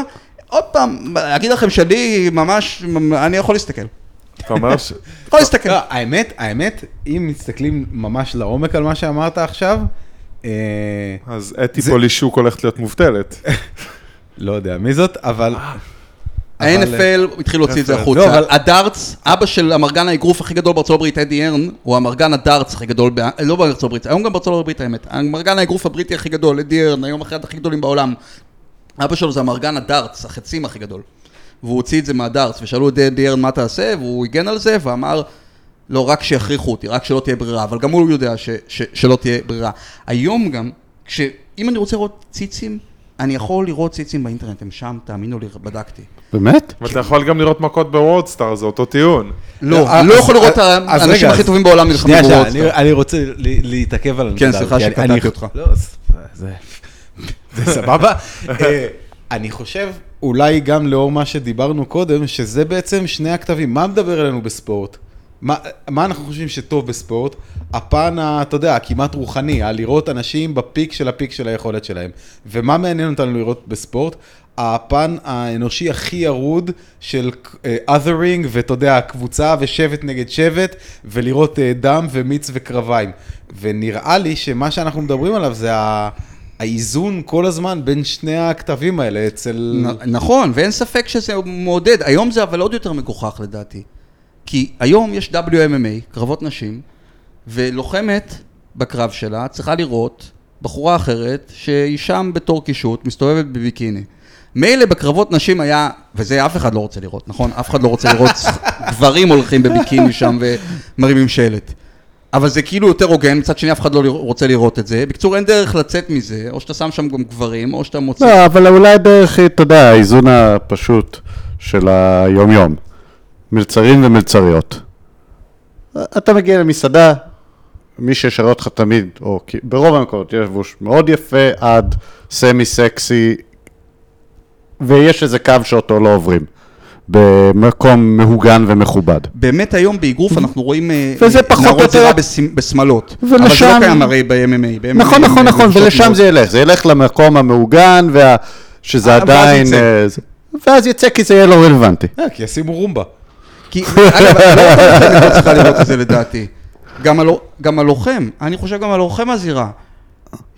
שבעודו מקבל הוראות, בייחוד הצעיר, הצעירים והחדשים ועדיין זה, ועודו מקבל הוראות מהפינה שלו לגבי אם הוא צריך לשלוח דאבל ג'ב או לעצור אחרי ג'ב אחד הפעם, הולכת לו אריאני סלסט וזה מול הפרצוף שלו. די, נורא.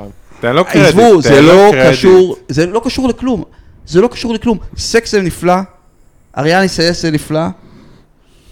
מונוגמים, בת זוג שלך. נכון, נכון, אני, כן. או- יותר, אבל בהסכמה בין מבוגרים. עכשיו אני אה, משדר בספורט אחד. למה זה, למה אני אומר את זה? למה אני נשמע כאן עכשיו כמו איזה...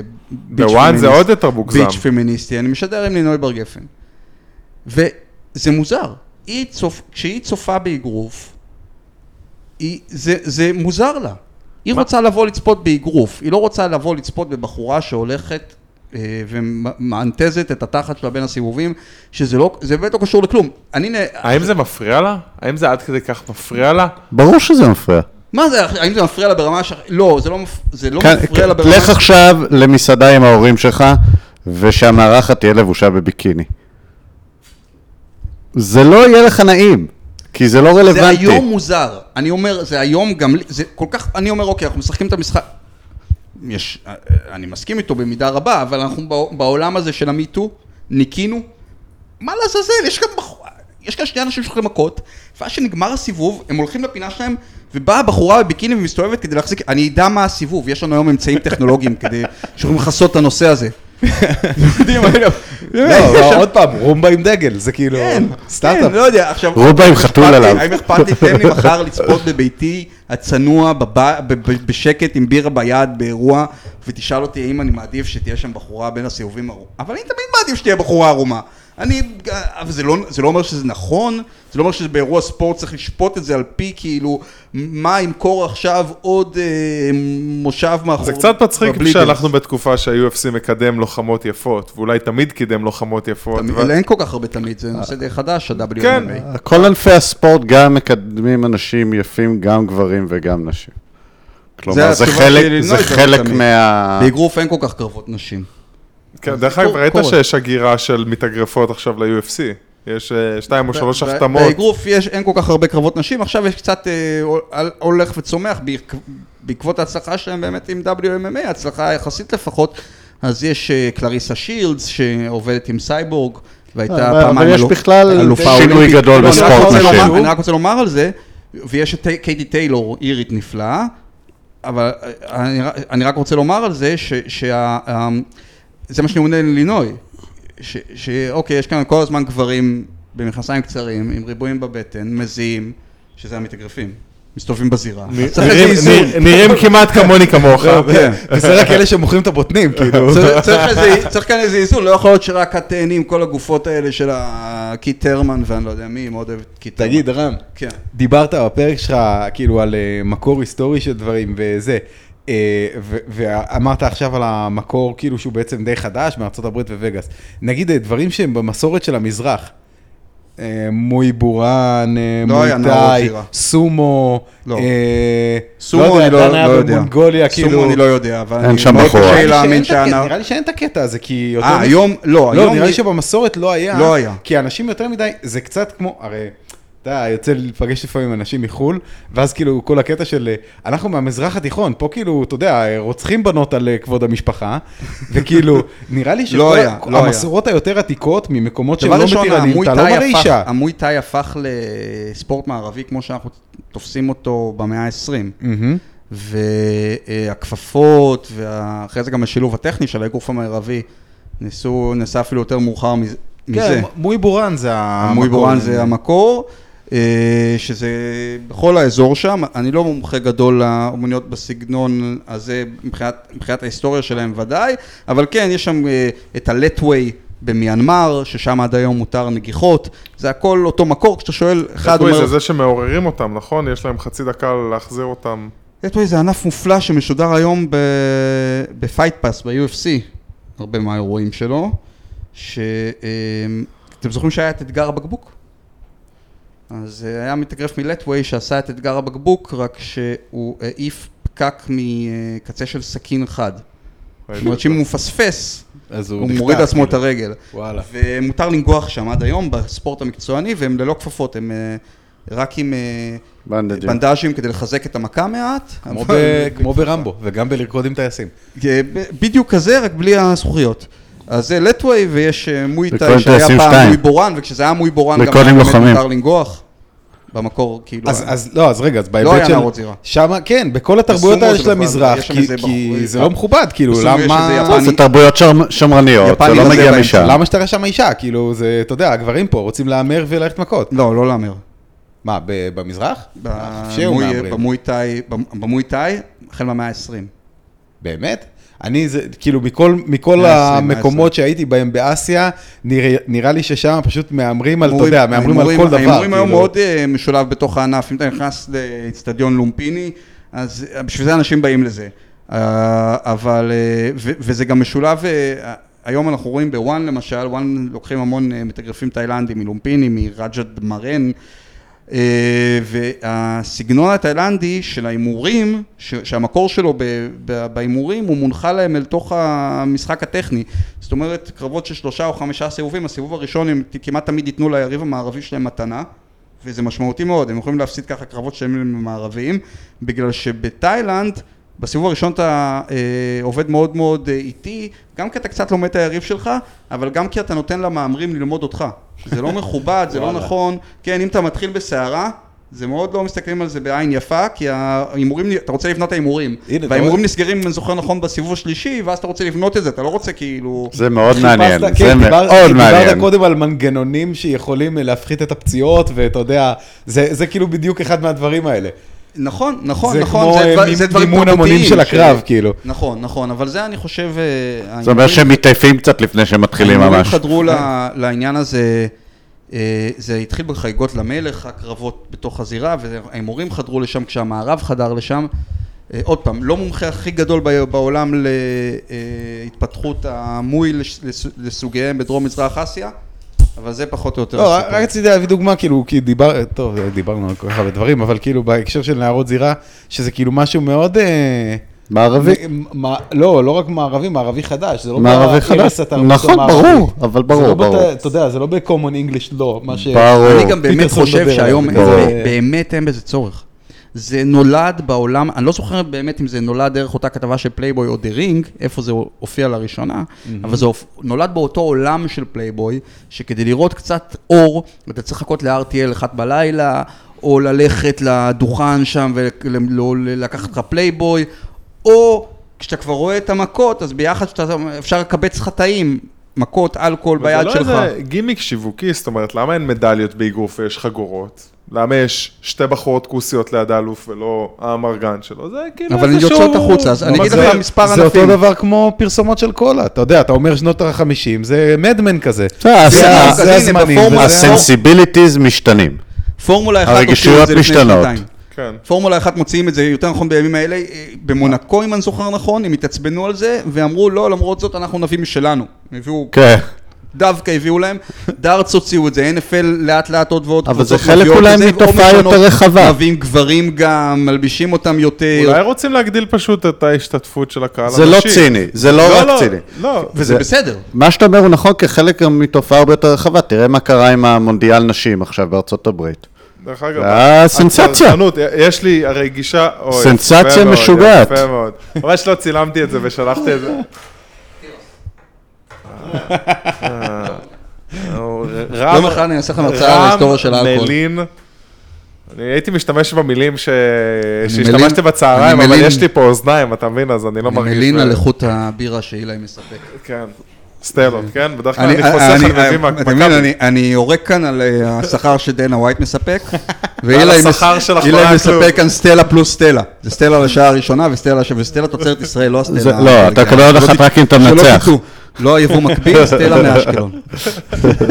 דבר על חוק התואר הגרמני ועל מה מותר להיות בתוך בירה או אסור. בתור אשכנזי אני לא מרגיש בנוח לדבר על תואר גרמני, אני רק אגיד שתודה לעכברי הכלוב שבאו, אלה עכברי הכלוב. אתה עכברי לשומרים, כן, אתה מבין, אני כבר פיצול זהויות.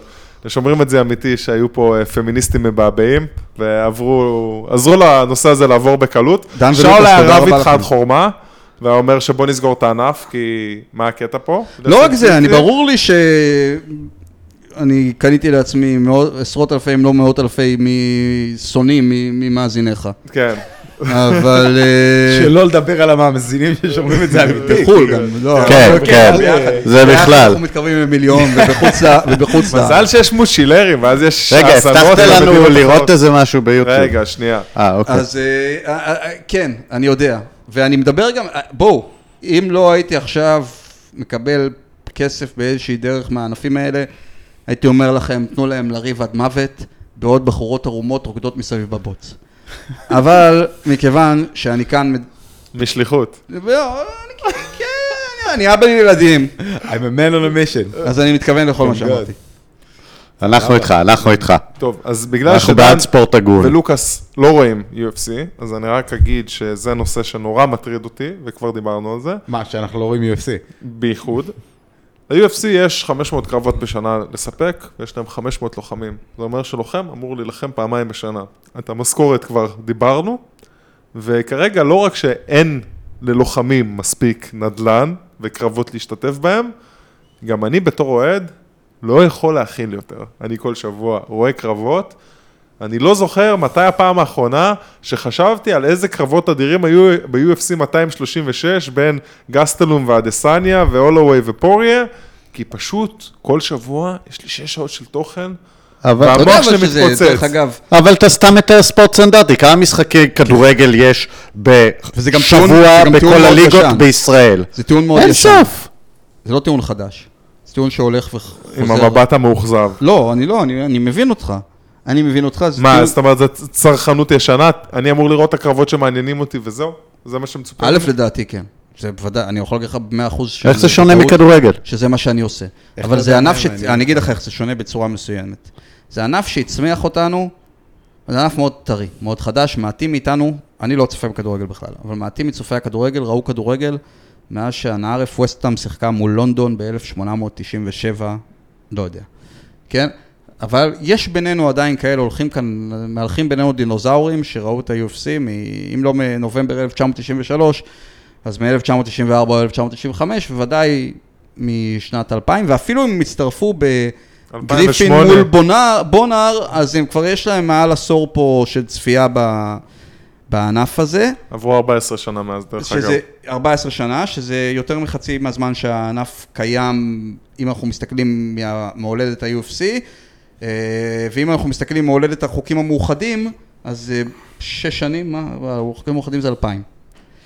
אה, וכאן זה כן שונה, כי כשהיו הימים ההם, מה שהוציאו זה מה שהיה לראות. כן, היה מעט מאוד אירועים. אה, אני צפיתי במשך זמן מסוים כשהיה אירוע בחודש, חודשיים, היינו צריכים ללכת לדו-קרב בדיזינגוף, חנות דו-קרב בדיזינגוף, לקחת את ה-VHS כשהוא הגיע. אה, אני זוכר את החנות. הוא כל פעם היה ממליץ, אה, הבחור שם היה ממליץ על, אה, על אה, מה כדאי לקחת. אני הייתי, כל פעם אה, הייתי הולך לקנות בוקן חדש, כי הבוקנים שלו היו חרא וכל הזמן היו נשברים. מה, מה, מה? אז פעם בחודשיים הייתי קונה בוקן חדש. בוקן זה חרב מעץ. אה. עכשיו, היה לך את ה-VHS הזה, והיה לך אותו חודש לטחון עליו, והיית מחכה שיצא משהו אחר, ולפעמים גם לא יצא משהו אחר, והיית רואה את האירוע הקודם, והיית מגלה איזה משהו חדש, ורואה את הקטעים בין לבין וזה וזה. ואז לאט לאט היו עוד אירועים ועוד אירועים ועוד אירועים, וגם אני, כשהתחלתי, אומנם הייתה הפסקה בצפייה שלי בזמן, בתקופה מסוימת, אה, בדארק אייג'ס, ואז אחרי זה עוד פעם, בדארק אייג'ס של ה-UFC, ואז אחרי זה עוד פעם, אבל, אבל גם אני, כשהתחלתי בסטרים צפייה האחרון שלי שלא פסק, שהוא, זה היה ב-2006 נדמה לי, או 7, אז בהתחלה היה מעט אירועים, ואז שהיה יותר ויותר ניסיתי לצפות בהכל. כי זו הייתה התחושה שלי שהכל חשוב באותה מידה, ושאתה צופה, אתה צופה ב-UFC, אתה לא צופה עכשיו ב-BJ פן או ב-GSP, נדיר, אלה באמת אולי, אתה צופה, צופה ב-UFC, אבל היום, אני גם, אני אגיד לך יותר מזה, עוד פעם, גילוי נאות, אני משדר את וואן וכל זה, אני לא צופה, אני צופה בק- בקרב ב-UFC שמעניין אותי, ואני צופה בשניים, שניים, שלושה, אני צופה בכל ה card של וואן כמובן, שהוא כולו אדיר, top to bottom. מפרנס אותך. כן, אה, כל. אה, שישי כל שבועיים ספורט אחד. כל העולם נהיה יותר ככה, לא? אה, לגמרי, גם ה-UFC נהיו יותר ככה, כאילו, ה-UFC, הם גילו פתאום, הם גילו שהם גידלו מפלצת את קונר מקרגור, היום אנשים לא באים לראות את ה-UFC, הם באים לראות את קונר מקרגור- ושואלים כבר מי נלחם, מי headlining את האירוע, אנשים שזה לא. שזה, שזה לא היה, שזה לא היה כל אבל- כך. אבל זה... אם מישהו היה נפצע, לא היה כל כך אכפת לך, כי אני רוצה לראות, עזבו בהתחלה. בהתחלה באתי לראות ג'יצו מול מויטאי, אה, מה יהיה הפעם? תשמע, מתי, מתי פעם אחרונה קראת ספר פעם שנייה? סתם דיברתי על זה עם אה, חבר אה, לפני יומיים. אנחנו היום בכזאת... הסתכלת לי בעיניים כשאמרת את זה, והרגשתי פתאום כאילו, אתה רוצה להדליק נר? אתם עוד מהדור לא, שקראתם ספרים, כן, בסדר. אבל אתה יודע, פעם הייתי קורא לא, ספר לא, פעם, פעמיים, שלוש, לא, ארבע, אני- אני כאילו. בצד שלך, אני בצד שלך. העולם שונה, למה לצפות כאילו. בהכל? העולם שונה. זה... בייחוד, כי זה בייחוד, הקרי- אתה יודע מה, אתה כל כך... cream of the crop אתה כל כביכול, כך אוהב MMA ואתה רוצה לצפות בו כל כך, אז אז שאתה צו... אז אז אז תפנה לך קצת נהיה- זמן ל Rizin, ל- ל ONE, אתה יודע איזה קרב, באמת עכשיו, בלי, יש דברים ב ONE שאתה לא די. יכול, ואז תראה לי את איכות ואז המויטאי. תגיע ל-level שלנו ותשאל את עצמך למה לצפות בכלל. לגמרי, לגמרי. לא, אני מעד... אתה רוצה להגיד לי שאתה מעדיף לראות את קרב ה prelims השמיני בערב Fight Night על פני הקרב המרכזי או הקדם מרכזי ב ONE? אז אתה, אז אתה פשוט, כאן זה פשוט טעות, אה, לא רק ONE, עזוב עכשיו ONE, Rizin, אה, קשה ACB? לי, אין לי שום נקודת התייחסות. KSW, אין לי שום זה נקודת שמות של ליגות התייחסות. כאילו? זה שמות של ארגונים ברחבי העולם. אוקיי. עכשיו אין לי חלק, שום נקודת התייחסות מחוץ ל-UFC. Bellator, מדי פעם אני אראה. תגיד, לא עושים טורנירים? PFL, PFL עושים טורניר. PFL עושים... זה- עזוב, אני, לראות. תגיד לי עכשיו, מה אני רוצה, גם עזוב חינמי בפייסבוק. עזוב עכשיו וואן או לא וואן, בסדר, אני כאילו מעורב. גילוי נאות. תשאל אותי עכשיו מה אתה רוצה לצפות. בחור בן 19 הזה, עם הטכניקה הבינונית, אולי יום אחד הוא יהיה טוב, שראית כבר 3,000 פעם, אם לא אותו, אז אחד כמוהו, אתה לא יודע עליו שום דבר, כי אין זמן לבנות סיפור, כי יש שני אירועים בשבוע ולא אירוע, כאילו, כמו שהיה פעם, אירוע בחודש, היה סיפור לכל אחד, אתה לא יודע עליו כלום, ראית אותו אלף פעם, הוא גנרי לחלוטין. צמח באותו מכון שמלמד MMA, מויטאי, טה טה טה טה טה ל- טה, מול עוד אחד כמוהו. או עכשיו, תאילנדי בן 26, מאחוריו 300 קרבות מויטאי, היה ארבע פעמים אלוף לומפיני, זה קרב ה-MMA השלישי שלו. אתה יודע איזה בלאגן קורה במקומות כאלה? מישהו שיש לו striking הכי טוב ביקום, ה default של אירם הוא- אתלטיות הכי טובה ביקום, אבל הקרקע שלי- הוא למד רק שנה. אתה יודע איזה דברים מטורפים קורים שם? הוא לראות את הלוחם שאני יודע, אוקיי, עם מי הוא מתאמן, מאיזה מכון הוא בא, מה ההשפעות שלו, מול מי הוא עתיד להילחם, ומה הסיפור שלו. האם אני יודע את הסיפור של כל לוחם? לא, אבל ארמן צרוקיאן עשה שתי קרבות ב-UFC, אחד מהם הפסיד אני. ולוקאס פה מחליפים מבטים של... זה- בסדר, זה מדברים בסדר, זה? בסדר, זה בסדר. לא, אני מקשיב להם קבוע, אני כאילו קצת בעניינים. אני לא רואה בעצמי, אבל אני יודע מהסיפור. אתה לא- רואה proxy. אני אתה יודע מי זה כן, מי זה הבחור שנתן את הבכורה. המדהימה. יש פה סיפור, והוא לא עשה שום דבר שהוא מדהים ובלתי נשכח אבל ב-UFC, עזוב, אבל, זה- נתפס. אבל יש לך 30 אלף כאלה שהם לא שהם, שאתה לא יודע, שהם עוד אחד מהיואה, שמתאמן שנתיים במכון MMA הכל ביחד, והוא נורא אתלטי, והוא נראה כמו אה, 20 כמוהו, עכשיו אני לא נגד, אני מסוגל לצפות כמו כל, אני באופן כללי חושב, יש אנשים שלא יסכימו איתי, כמו בכל דבר, אני באופן כללי חושב שקרב MMA ממוצע הוא מענה יותר, הוא מענה יותר מרתק יותר לצפייה מקרב אגרוף ממוצע, וקרב אגרוף אדיר, 12 סיבובים, אליפות עולם שמספק את הסחורה, הוא יותר טוב מקרב ה-MMA הכי טוב שיכול להיות, ככה, זו, זו, זה, זה, זו הדרך שבה אני צופה את הדברים האלה, יש סיפור שנמתח על פני קרב אגרוף ב-12 סיבובים, שקשה מאוד למצוא אותו בקרב MMA של חמישה סיבובים, אבל אני מסוגל לצפות בכל קרב MMA, אבל אני לא צופה בפרילים של UFC, מה, אני אין לי מה לעשות בחיים, אני איש משפחה. אם יש prelims של UFC בשעה נורמלית בשעון ישראל, אני אראה... אם יש אה, בשעה נורמלית בשעון ישראל ואני בבית, וזה, אני אצפה. אני אראה, אני- גם אם אני- זה- גם אם זה card... אה, וואי, זה כאילו הדבר. האחרון שאני אני אעשה. מסתכל על זה בינארי לגמרי. מייוודר נגד קונור היה מבחינתי, כאילו, אני רק רוצה לשמוע כן לא. כן, מי ניצח? וגם-? כאילו... בסדר כאילו, גמור, אני וגם לא- הכן אני- לא, אני לא לא כאן- מעניין אותי הסיפור רקע, רק רציתי לדעת אם צדקתי. אני לא, אני לא, אוקיי, צדקת דרך נורא. אגב? כן. אני שמח, כי אחרת זה פשוט היה מבוכה למוח שלך. אבל... אה, לא, זה כאילו, התפלאתי אחר כך. למה זה היה, אתה יודע, לפני זה היה לי זה, כזה... זה תקוע פה וזה רץ בטלפון, אז לצערי אתם תצטרכו לראות את זה בטלפון. אני רק מה- חייב מה לשאול- אנחנו רואים? אז שנייה, אני- אני אקדים אה, לזה. זה התחלתי BA את זה- ברק. אני משתתף בפינה הזאת, או שאתה רוצה לשאול אותי ולברך אותי? אנחנו? נדבר בזמן שהם יסתכלו על הטלפון שלי, רציתי שזה יקרה בטלוויזיה, אבל הטלוויזיה לא משתפת פעולה. אה, רם, כמה שעות צפייה בקרבות יש לך בשבוע? אני משדר. כמה שעות צפייה יש לך בשבוע? שאני משדר. אתה מתנשא עליי, אני לא, יודע, אני משדר, אני אני חייב, יודע, אני- אני אגיד גם לא ששלחת קשור לי. הוראות וטיפים באמצע לא. TMS, זה עזר ואז זה קצת הפריע, ואני מודה לך, אבל כמה שעות צפייה בקרבות יש לך בשבוע? יש לו קוביות מאוד יפות בבטן שהוא קופץ כולל, ככה. אה, עוד פעם, שאני, לצורך העניין, כל שאני חייב לראות. שבע שעות, שמונה שעות, תשע שעות, משהו. וזה כזה. כאילו... יום עבודה. וזה אתה, וזה את- כשאתה דוחף את עצמך לקצה. אני משדר בשבוע שש שעות מק- של מכות כלשהן. אגרוף ו-MMA. וואי, כמה אה, וזה פורפליי. בתוך השבע כאילו? כן. כאילו אתה, מזה, אני אצפה במשהו.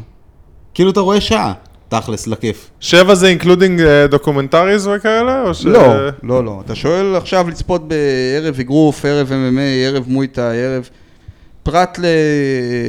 פרט למה ש... עוד פעם, ויש שבועות שאני משדר פחות, שמשדר שלוש שעות. בשב... כן, אני, אני אצפה בשבוע משהו כמו בין שלוש לעשר שעות. טוב, והקולגות שלך הם בערך באותו סטנדרט, או שאתה לא שאלת את השאלה אין הזאת? ספור הקולגות שלי בערך בישראל. מלבדי, כמובן. ושותפיי לפודקאסט. אני מניח, אני לא זה יודע, פחד תשאל זה אותם, בטח. אני לא רוצה לענות בשם לעמוד שם, לא אבל אני מבסוט שהוא. שמנמן כמוני. אני חושב שרבים מהם אולי הם צופים אבל יותר ממוקדים. תש- אני צופה במויטאי, MMA, ג'ודו, היאבקות, אגרוף, אגרוף תאילנדי, גן ריוז'ימה, שזה דיברת על אליפות, הסטייה הזאת. האליפות, אה, הדחיפה לתעלה מעלת עשן המפורסמת מיפן. המפורסמת, זה אה, התוספת החשובה. לא, אני, אני אוהב, אה, אני, אני מעניין אותי לצפות בלחימה בין, בין אנשים ומכיוון- ומעניין אותי ללמוד מזה דברים חדשים ומסקנות חדשות ולחשוב על דברים ומכיוון שה-UFC גורם לי לחשוב פחות היום, מאשר דברים מסוימים אחרים. אני אעשה לך פאוז קצר. כן. רק נגיד ואני שאני- גם נהנה מאנשים מרביצים את זה לזה מדי פעם. זה, כן, זה די מאתגר ודי מעליב. נגיד שניסיתי להשוויץ ב setup שלי עם הטלוויזיה העצומה, ולהקרין אה, קרב שדן ולוקאס בוודאות לא ראו, אבל אה, האתר ה... רבע מפוקפק שאני מסטרים ממנו כרגע, לא בדיוק תומך, אז דן ולוקאס כרגע רואים את אה, סטיפה מיוצ'יץ' מול דניאל קורמיה הראשון, כשהרימץ' שהולך את להתרחש. השני אפשר לראות עדיין. קורמיה זה זה אם ששאול אתה קורא יכול לו לראות את קורמיה? השני, תגיד תגיד עוד פעם, תגיד עוד פעם. קורמיה? קורמיה, כן, יש לי פטיש בקרב קהל המאזינים שלי, לשמוע את ההגייה קורמיה, אז אם אתה יכול רם גם להגיד אחד קורמיה, וזה לא נכון. בעיניך, דניאל קורמיה. לא, לא? יש כמה אנשים שתלשו עכשיו שערות, אז אה, כן, לגמרי, אוקיי, לגמרי, אוקיי. לגמרי. אה, גם הוא? גם הוא דרך אגב?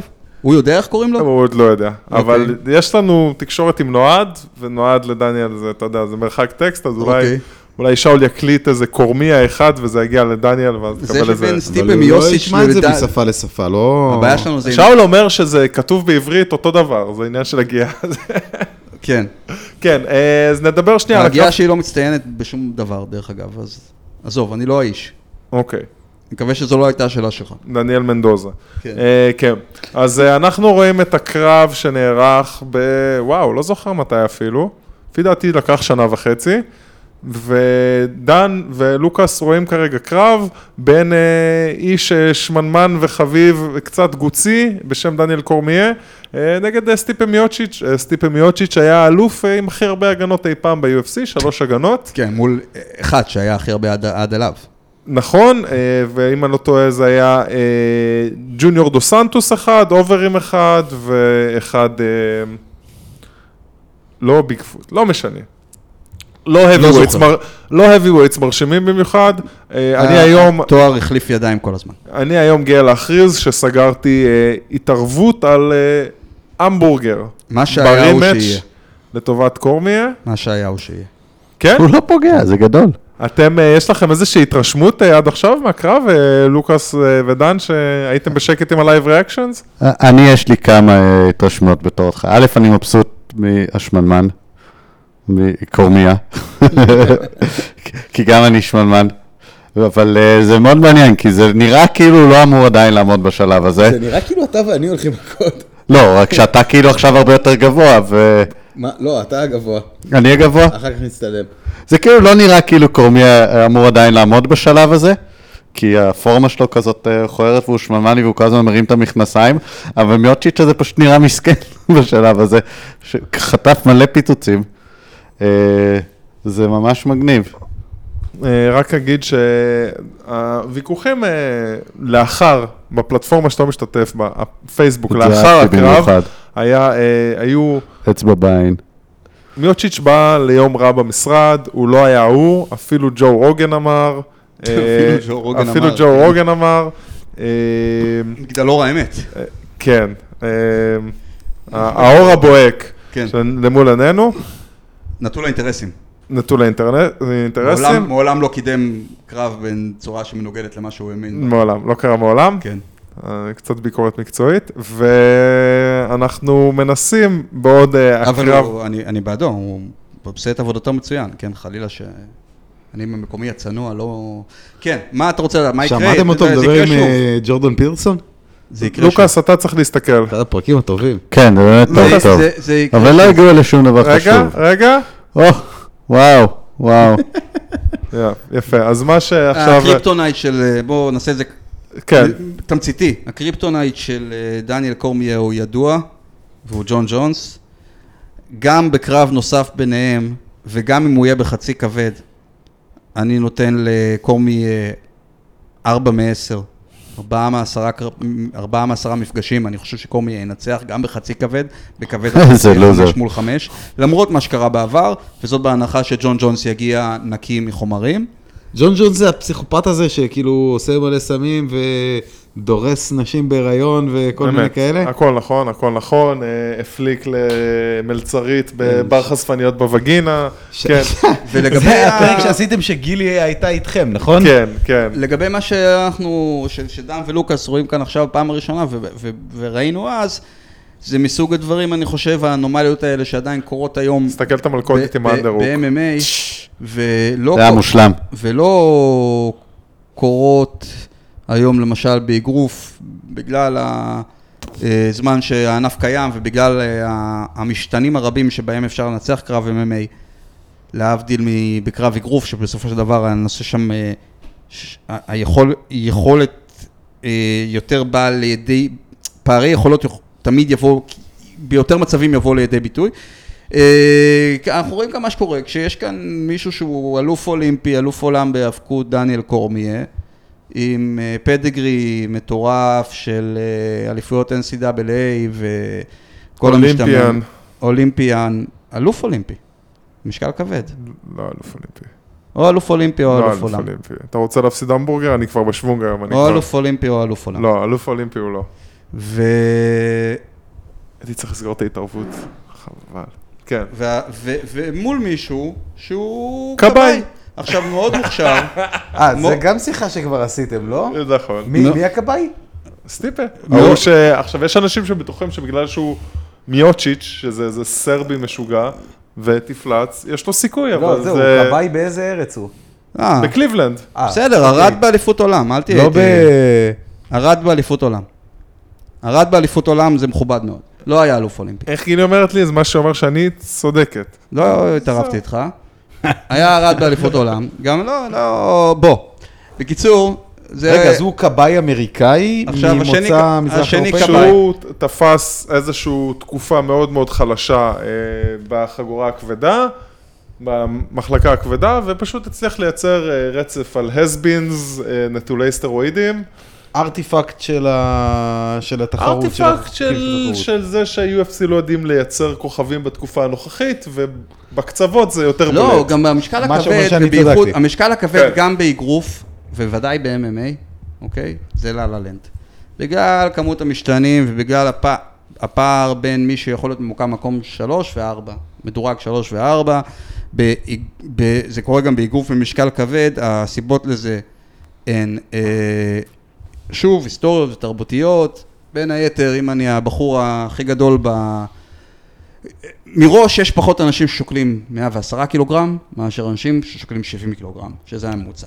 אז כבר הבריכה הגנטית שממנה יוצאים המתחרים של ה-70 קילוגרם היא יותר גדולה מאשר אלה של ה-110 קילוגרם, הם גם בוחנים זה את זה, כנאמר בתנ"ך, ברזל וברזל יחד ואיש יחד פני רעהו, הם בוחנים, הם בוחנים זה את זה. אה, בבריכה יותר, יש יותר כאלה שבוחנים זה את זה ב-70 קילוגרם מאשר שבוחנים זה את זה ומשפרים זה את זה. על 110 משייפים יש גם יותר תחרות. ב-110 קילוגרם. עכשיו, אחרי שעשינו את זה, בשכונה הקשה ב- בדטרויט, כשאני שוקל 70 קילוגרם, יש יותר סיכוי שאני אכנס למכון אגרוף או מכון MMA, מאשר שאני שוקל 110 קילוגרם ואף אחד לא מתעסק איתי בדרך הביתה גם ככה. אז מתוך האלה ששוקלים פחות, גם יותר, יותר הולכים להתאמן מאשר אלה ששוקלים יותר. אחרי זה, כשהם נכנסים לענף המקצועני, באלה ששוקלים יותר, מתחרים איתי יותר, יותר ענפים, על האתלטים. עזבו שיש יותר, אתל... באופן יחסי יש גם יותר אתלטים ששוקלים 70 קילו, מאשר באופן יחסי אתלטים שוקלים 110 קילוגרם. אבל על האתלטים שוקלים 110 קילוגרם מתחרים איתי יותר ענפים. כדורסל, כדורגל, פוטבול. על הקטנים מתחרים רק כדורגל. היאבקות. אוקיי. היאבקות היא לא משלמת, היאבקות מקצוענית. כן. כן, זה לא ענף ספורטיבי, אה, לצורך העניין. מתחיל- לא, בקולג' איפה שזה לא ענף מתחיל. מקצועני. בקולג' איפה שזה מתחיל, אה, זה- ממש שם. על, האתלטים הכבדים המעטים שגם ככה יש, במשקל הזה לצורך העניין מתחרים יותר ענפים, בעוד על הקטנים מתחרים רק על הכדורגל, שבארצות הברית, שזה המקום שמשלם הכי הרבה ללוחמים, כדורגל גם לא חדר ב- אצל הגברים לכל השכונות, ה- לאינר סיטי, זה אלה שבעוד האגרוף, והיום גם ה-MMA, כן חדר, מה גם שבכדורגל אם בגיל, ו- וזה נכון ל-MMA, לא נכון לאגרוף, ב-MMA אם בגיל 17. גיליתי שאין לי תעודת בגרות ביד ואני רוצה עכשיו ואני מוכשר ואני חזק ואני לוחמני ואני ספורטיבי, אני יכול להיכנס בגיל, בגיל 17 למכון MMA ולעשות קריירה ולהיות אלוף עולם של UFC יום אחד. הסיכוי שבאגרוף אני אתחיל בגיל 17 ולא בגיל בוא נגיד 12 ויהיה מיומן ברמה ש... אבל איפה זה כן- ברמה ש- שתוביל אותי לאליפות עולם, יותר נמוכה באגרוף, כי, כי, כי, כי באגרוף הדרך שלי להביע את עצמי היא יותר קטנה, אני יכול להביע את עצמי רק באמצעות שתי ידיים, בעוד אם אני עולה מול מישהו אחר ב-MMA ויש לו יתרון מטורף עליי באיזה מישור מסוים, אני הצלחתי להוביל את הקרב למישור, יש יותר פתחים, יש יותר דרכים לנצח. איפה בכל זאת באגרוף אנחנו עדיין רואים דברים משוגעים קורים? קרה לא מזמן, אולי גם אתם רואיז שמעתם. מול, אה, רואיז מול ג'ושוע. ג'ושוע, גידלו אותו בפינצטה, אתלט אדיר, רץ, אה, הוא, הוא שוקל 115 קילוגרם, והוא רץ אה, 100 מטר ב-11 שניות. בסדר? זה טנק של, בפוטבול אין הרבה כאלה. אתלט ענק, גידלו אותו, דיברו עליו, מיליוני פאונד בכל קרב. גם בן של עבדים בריטי, אז הוא גם, אתה יודע, הביאו אותו, חושה להיטב. הביא- הביאו, מו- הביאו מולו, מה אמרת, בן של מה? יש שם עבדים, אין שחורים ניגרים, באנגליה שלא. היו. הוא בן של ניגרים שגדל בשכונה לא פשוטה, מה שאתם רוצים, הביאו מולו איזה מקסיקני שמן, אנדי רואיז, שבטוויטר תמונת הכותרת שלו הייתה החטיף Snickers. והוא החליט שהוא לא נופל, והוא, והוא זה, וזה משקל כבד, אז אמרנו, יש את ה- פתאום, הוא נורא נורא מוכשר, ונורא נורא רעב, ונורא נורא לוחמני, והוא בא קצת לא טוב, וחטף מכה אחת, במשקל כבד כל מכה משנה, באת אלוף עולם, חטפת אחת, אתה פתאום אה, רוצה הביתה לאימא, והכל בא לא טוב, ואנטוני ג'ושוע, הוא בא ככה, משקל כבד, אמרנו, זה לה לה לנד, הכל יכול לקרות. ב-MMA זה עוד יותר נכון. כי ב-MMA פתאום מי שתופס את המשקל הכבד יכול להיות איזה כבאי אחד שפה תפס את ההוא באגרוף טוב, כאן ורדום רץ אליו כמו באמת מטומטם, תפס... אה, ורדום. ריצה- זה- אני לא קורא ככה ללוחמים, אבל הוא יצא לריצת ספרינט, 100 הוא כל כך הרגיש יותר טוב, יותר בכיר ממנו, הוא רץ, יצא לריצת ספרינט 100 מטר אל תוך האגרוף שלו עם הסנטר. וזה אחרי שהוריד את קרדיו קיין ו... וברור שברוב הקרבות יבואו מול מישהו כמו דניאל קורמיה, שהוא cream of the crop, שהוא עבר כבר את הסינון בענפים אמיתיים, לא ב... לא בעכשיו ב-MMA שאתה יכול עכשיו להתאמן איזה יומיים ממש ממש טוב, אני חלילה לא מזלזל באנשים האלה, הם נדירים, אבל כאילו ולתפוס את היום שלך במשקל הכבד ולבוא איזה ברוק לסנר האוטסיידר, ה- עם כל הכבוד לקריירת ההיאבקות הקודמת שלו, כאן מישהו שהוא עבר את כל ה sifting, את כל הסינון כבר של הבחינה של היכולת האתלטית שלו, שבסופו של דבר זה המון ב-MMA של 5 כפול 5. וברור שיהיה לו יתרון על אה, סטיפה מיוסיץ' שעד אתמול היה כבאי, הוא עדיין כבאי. עדיין כבאי. כן, אה. יופי זה שיש לו שם יתרון בקלילות מגושמת. ומדהימה, זה לא יודע. זה- זה כיף לראות. ראינו- הוא לא- הוא לא נראה אה, כזה, הוא כאילו... הוא לא נראה כזה, אבל אף מכה של מיוטשיץ' לא פוגעת. ישבתי ליד אה, אילי לא. ודני ב-TMS. עושה לו צ'קים עם זה האצבעות. זה כמו שאתה הכי טוב במכון שלך, התאמנת איזה חמש שנים, אבל אה, במכון ג'ו-ג'יצו המקומי, במועדון ג'ו-ג'יצו המקומי, התאמנת איזה חמש שנים את התותח, אבל בא מישהו שהוא באמת יכול להיות יום אחד אלוף עולם, ואחרי חצי שנה הוא משאיר, אתה- ואתה קולט פתאום כאילו, אתה קולט פתאום מה זה... זהו להיות שמעביר לך. בין הרגליים בשכונה את הכדורסל. הוא בנוי לזה, הוא בנוי, הוא- הוא הוא cream of the crop אמיתי, וסטיפן מיוסיץ', אני חושב שהוא cream of the crop בנסיבות שנוצרו לענף. שזה לא אותו דבר, ג'ון ג'ונס, הוא- למה ג'ון ג'ונס נראה ש- 30 רמות מעל כולם? כי, כי הענף הוא לא במצב הזה עדיין שכולם הם ג'ון ג'ונסים, אוקיי? באגרוף, זה קורה הרבה שאנחנו יודעים מראש שזה squash match. אנחנו יודעים מראש שמישהו יהיה הרבה יותר טוב מול... אבל כשיש קרב שהוא נועד... שהוא כאילו תחרותי על הנייר, הוא בדרך, בדרך כלל, הוא גם תחרותי, נדיר שאנחנו רואים מישהו עכשיו, ג'ון ג'ונס, שאין לו... בסדר, יש פלויד, גם פלויד מייוודר הסתבך, יכול להיות שההקבלה כאן לא הכי הכי אה, אה, נכונה, וכרגיל איתך אילי אני ככה נסחף, מתחילים לדבר על מכות וזה, אני מוצא את עצמי יוצא למסעות לשוניים. מה, מה, מה, מה חיפשת כששמת לנו את הלינק הזה? מה, על מה רצית לדבר? על הקרב הזה שיש בסוף שבוע קרוב. אה, יש רימץ', יש? רימץ'. מה, שכאילו יאללה אילי, אני? מתחיל להתפזר, אז אני נפרד ממך בשלב הזה. לא, אתה מחכה. אני מהמר על- אה, קורמיה. אנחנו נפרדים ביחד? כן. כי- כי הוא שמנמן וחמוד. מה רצית להגיד על TMS? אה, כשישבתי לידכם ב-TMS, הרי מה שהם ניסו לבנות את התחרות שם, שיהיה כאילו אנשים מכל מיני סגנונות, כמו שה-MMA היה בהתחלה, נכון? הם הזמינו את חנוך ואת את אריאל, וחבר'ה עם אה, רקע MMA, כן. ויש אופטימיזציה. מי שטוב כאילו בג'ו-ג'יצו, או ב... לא משנה, submission, בתחרות של submission, עם חוקים של submission, סביר להניח שהוא זה שינצח. נכון, בוודאי. ואותו דבר מה שאמרת עכשיו. לאורך שנים. מי שטוב ב-MMA, למעט אאוטליירים כאלה ואחרים, סביר להניח שהוא ינצח בתחרות MMA, זה כאילו, זה היגיון בייסיק, לא... זה מה שכל, מספיק זה לך מה מהנדס, שרבים אתה לא צריך שצפו. במקרגור מייוודר לא הבינו. לא, אבל אולי- אבל אולי זה אה, גם מה, הפוך. אה, מייוודר כל- מקרגור, רבים. לא הצליחו להבין את זה, כי חסר להם... כי, כי רוב. האנשים אין אין להם את הדאטה סט להשוות, שזה לא, זה- מיומנות זה- שונה זה לגמרי. זה- אבל אולי זה הפוך, לוק. חוקי אולי זה הפוך. אולי במקומות ב- שבהם, 100% עם זה. במקומות הטובים, אתה יודע, למה ללכת ל-MMA? אם אתה טוב באגרוף, אתה תלך לאגרוף, ואם אתה טוב בג'ודו, אתה תלך לג'ודו, ואם אתה טוב בהיאבקות, תלך להיאבקות. נכון, ואם רק אתה ש- טוב באגרוף תאילנדי, אז הכי טובים הולכים לענפים שלהם, ואולי מה שנשאר ל-MMA זה קצת השאריות. לא, אבל ה-MMA נולד לא, כש- אבל מצד שני קיצור, יש קיצור דרך שאתה לא יכול לעשות בשום מקום אחר.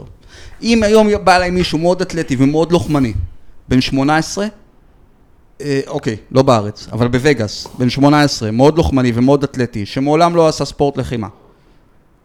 אה, אני, יש סיכוי מסוים שיהיה יום אחד אלוף עולם ב-MMA. לא, אבל בסדר. אבל זה גלדיאטורים. שאתה זורק לאריות. לא, כי שנייה, כבר באגרוף אין סיכוי. כי המכונה כבר ממש לא טובה. לא, לא. לאיך להביא אותם באגרוף. מחוץ למשקל כבד, אני מכיר אלוף אחד, אלוף עולם אחד שהתחיל אחרי גיל 20, אחד, שהתחיל אחרי גיל 20 בכל ההיסטוריה. אה, בסדר, אבל זה עדיין יכול להיות תנאי התחלה. זה כמו שבמתמטיקה, לא, כל מה שאני אומר- גיל כל מה שאני- 21 לא מביאים הישגים.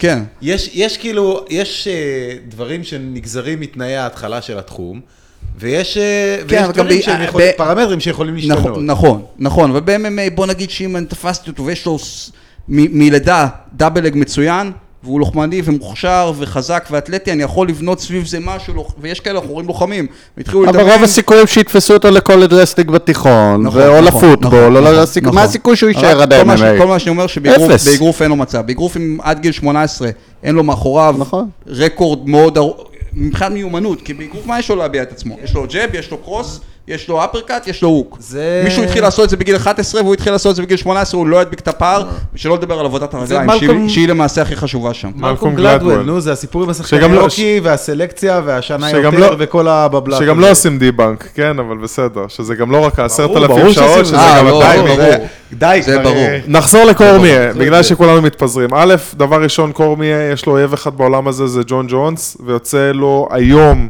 אה, דוקומנטרי נפלא ב-E60 ב-ESPN, שמדבר על כל היריבויות שלו ועל הבחור שהרביץ לו ב college wrestling וב high school wrestling, ושתמיד היה לו איזה יריב אחד ושהוא תמיד היה מספר 2. והיום בדרך החוצה מה-UFC נראה שהוא עשה את המלחמה על הדעת קהל, והוא אומר בריאיון לפני שבוע, ג'ון ג'ונס נלחם שלוש פעמים השנה, כי הוא מנסה לנקות את השם שלו, ואני הולך לפרוש עם, ה... עם ידיי למעלה. יכול להיות שהוא ממנף פה לקרב שלישי ביניהם, אני לא יודע. אתה חושב שהוא ילך לקרב הזה? או שהוא אחרי סטיפה הולך הביתה? לאנשים, באופן כללי, לאנשים שהגיעו למקומות האלה, קשה מאוד להגיד לא, וקשה מאוד לעצור. כן, חצי פרק דיברת על זה.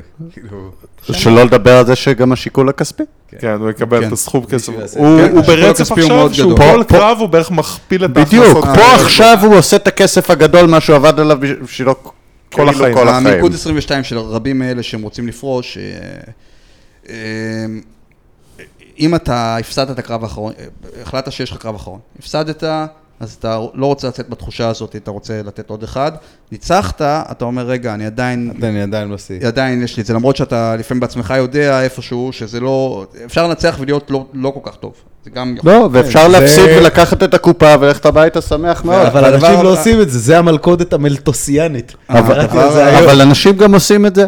הדבר הבעייתי. הנוסף הוא שאנשים מתמכרים לתחושה. אנשים עושים את זה ב-NBA, אנשים עושים את זה בבייסבול, אנשים ספורטאים אנשים- מקצועיים אנשים לגמרי. עושים מה, את זה. אנשים מתמכרים למחיאות הכפיים, הם מת- הם מתמכרים לרגע אחרי, הקרב? לרגע אחרי הקרב, הרגע אחרי הקרב, יצא לי לחוות את זה מעט מאוד פעמים בנסיבות שהייתי אומר רבע מקצועניות, והרגע, והרגע אחרי הקרב הוא משהו שקשה מאוד להתחרות בו, ובסמים אחרים יצא לי לחוות בנסיבות מאוד מקצועניות, אז אני אומר, קשה, קשה מאוד להתחרות בזה, ומי שממש בתוך זה, וזה ראיתי גם מאוד מקרוב, פורש וחוזר לזה כי הוא לא יכול, הוא צריך פעם בכמה זמן את ה... את ה או שאתה הולך למכור אה, גריל הזה. גז. אדרנלין שוט המאוד מסוים הזה, ו... וחוץ מזה, כשאתה מציע למישהו, הרי מי זה כל המתאבקים האלה? מה, יש משפט מאוד, ש, שמתאבקים אמריקנים בקולג' גדלו, גדלים עליו, שאם אה, אמר אותו, אני לא זוכר אם קייל סנדרסון או דן גייבל, אבל אחד משני המתאבקים האמריקאים, שניהם היו המתאבקים האמריקאים החובבנים הכי טובים בכל הזמנים, לא הפסידו קרב בקריירה החובבנית שלהם. Gable grip וכו'. Gable grip זה על שם דן גייבל. אה, אני יודע מי זה דן גייבל. דן גייבל וקייל סנדרסון המאמ- הוא כיום מאמן לא בקולג'. היה גם מעורב בג'ו-ג'יצו בצורה מסוימת. אבל יש משפט שאחד מהם אמר, אני כרגע לא זוכר מי, שאם מישהו הביס אותך על המזרן, הוא התכוון באימון, ויצאת באותו יום הביתה, עזבת את המזרן, בלי לדרוש רימץ' עוד באותו יום, אז אתה לא בנוי לספורט הזה, האופי שלך לא, שלך לא בנוי לספורט הזה. ומישהו כמו קורמיה, שברור הרי שהוא לא עזב את מזרן האימונים, אם מישהו הביס אותו באותו לילה, נתן עליו נקודה באותו לילה והוא לא נקם אותה, לאורך חייו, לאורך חייו, קשה לי להאמין שמישהו כמו ג'ון ג'ונס ניצח אותו פעמיים ועוד אה, אה, זה טיינטד בגלל הפרשות סימום, זה מלוכלך קצת בגלל פרשות סימום, ויגידו לו יאללה בוא פעם שלישית קובעת על כל הקופה, והוא יגיד לא אני פורש בלי זה, הוא יהיה מסוגל, לי קשה לי להאמין אבל אני לא מכיר אותו. אה, זה כמו הילדה הזאת במשחקי הכס שצריכה להגיד את השמות אה, כל יום לפני שהיא הולכת לישון. אריה, יפה, יפה. טוב, אה, שומעים טוב, את זה עמיקים. כן. כן, כן. צריך לנסוע למזכרת. כן. חס עם השטויות האלה. תודה רבה. יצא לנו קצר הפעם. כן, רק שעתיים. שעה וחצי. שעה שעה וחצי, התחלנו בתשע. תחנת הרכבת במזכרת. מה זה? תתחדשו על תחנת הרכבת במזכרת. תודה רבה, תודה רבה. זה עדיין בניילונים, לוקאס הולך להוריד אותם. אה, ניתן את הסיום המסורתי של שאומרים את זה אמיתי. אם הגעתם עד פה, אז בעיה שלכם. תשמרו את זה אמיתי. דן קלרמן. תודה רבה לכולם. רב גלבוע. כיף. דן, תודה לוקאס, תודה אילי, שהזמנתם אותי ואירחתם אותי. היה קצר כרגיל. כן. תשמרו את זה. עכברי. לגמרי. עד הפעם הבאה, יאללה, ביי. צ'או בינתיים.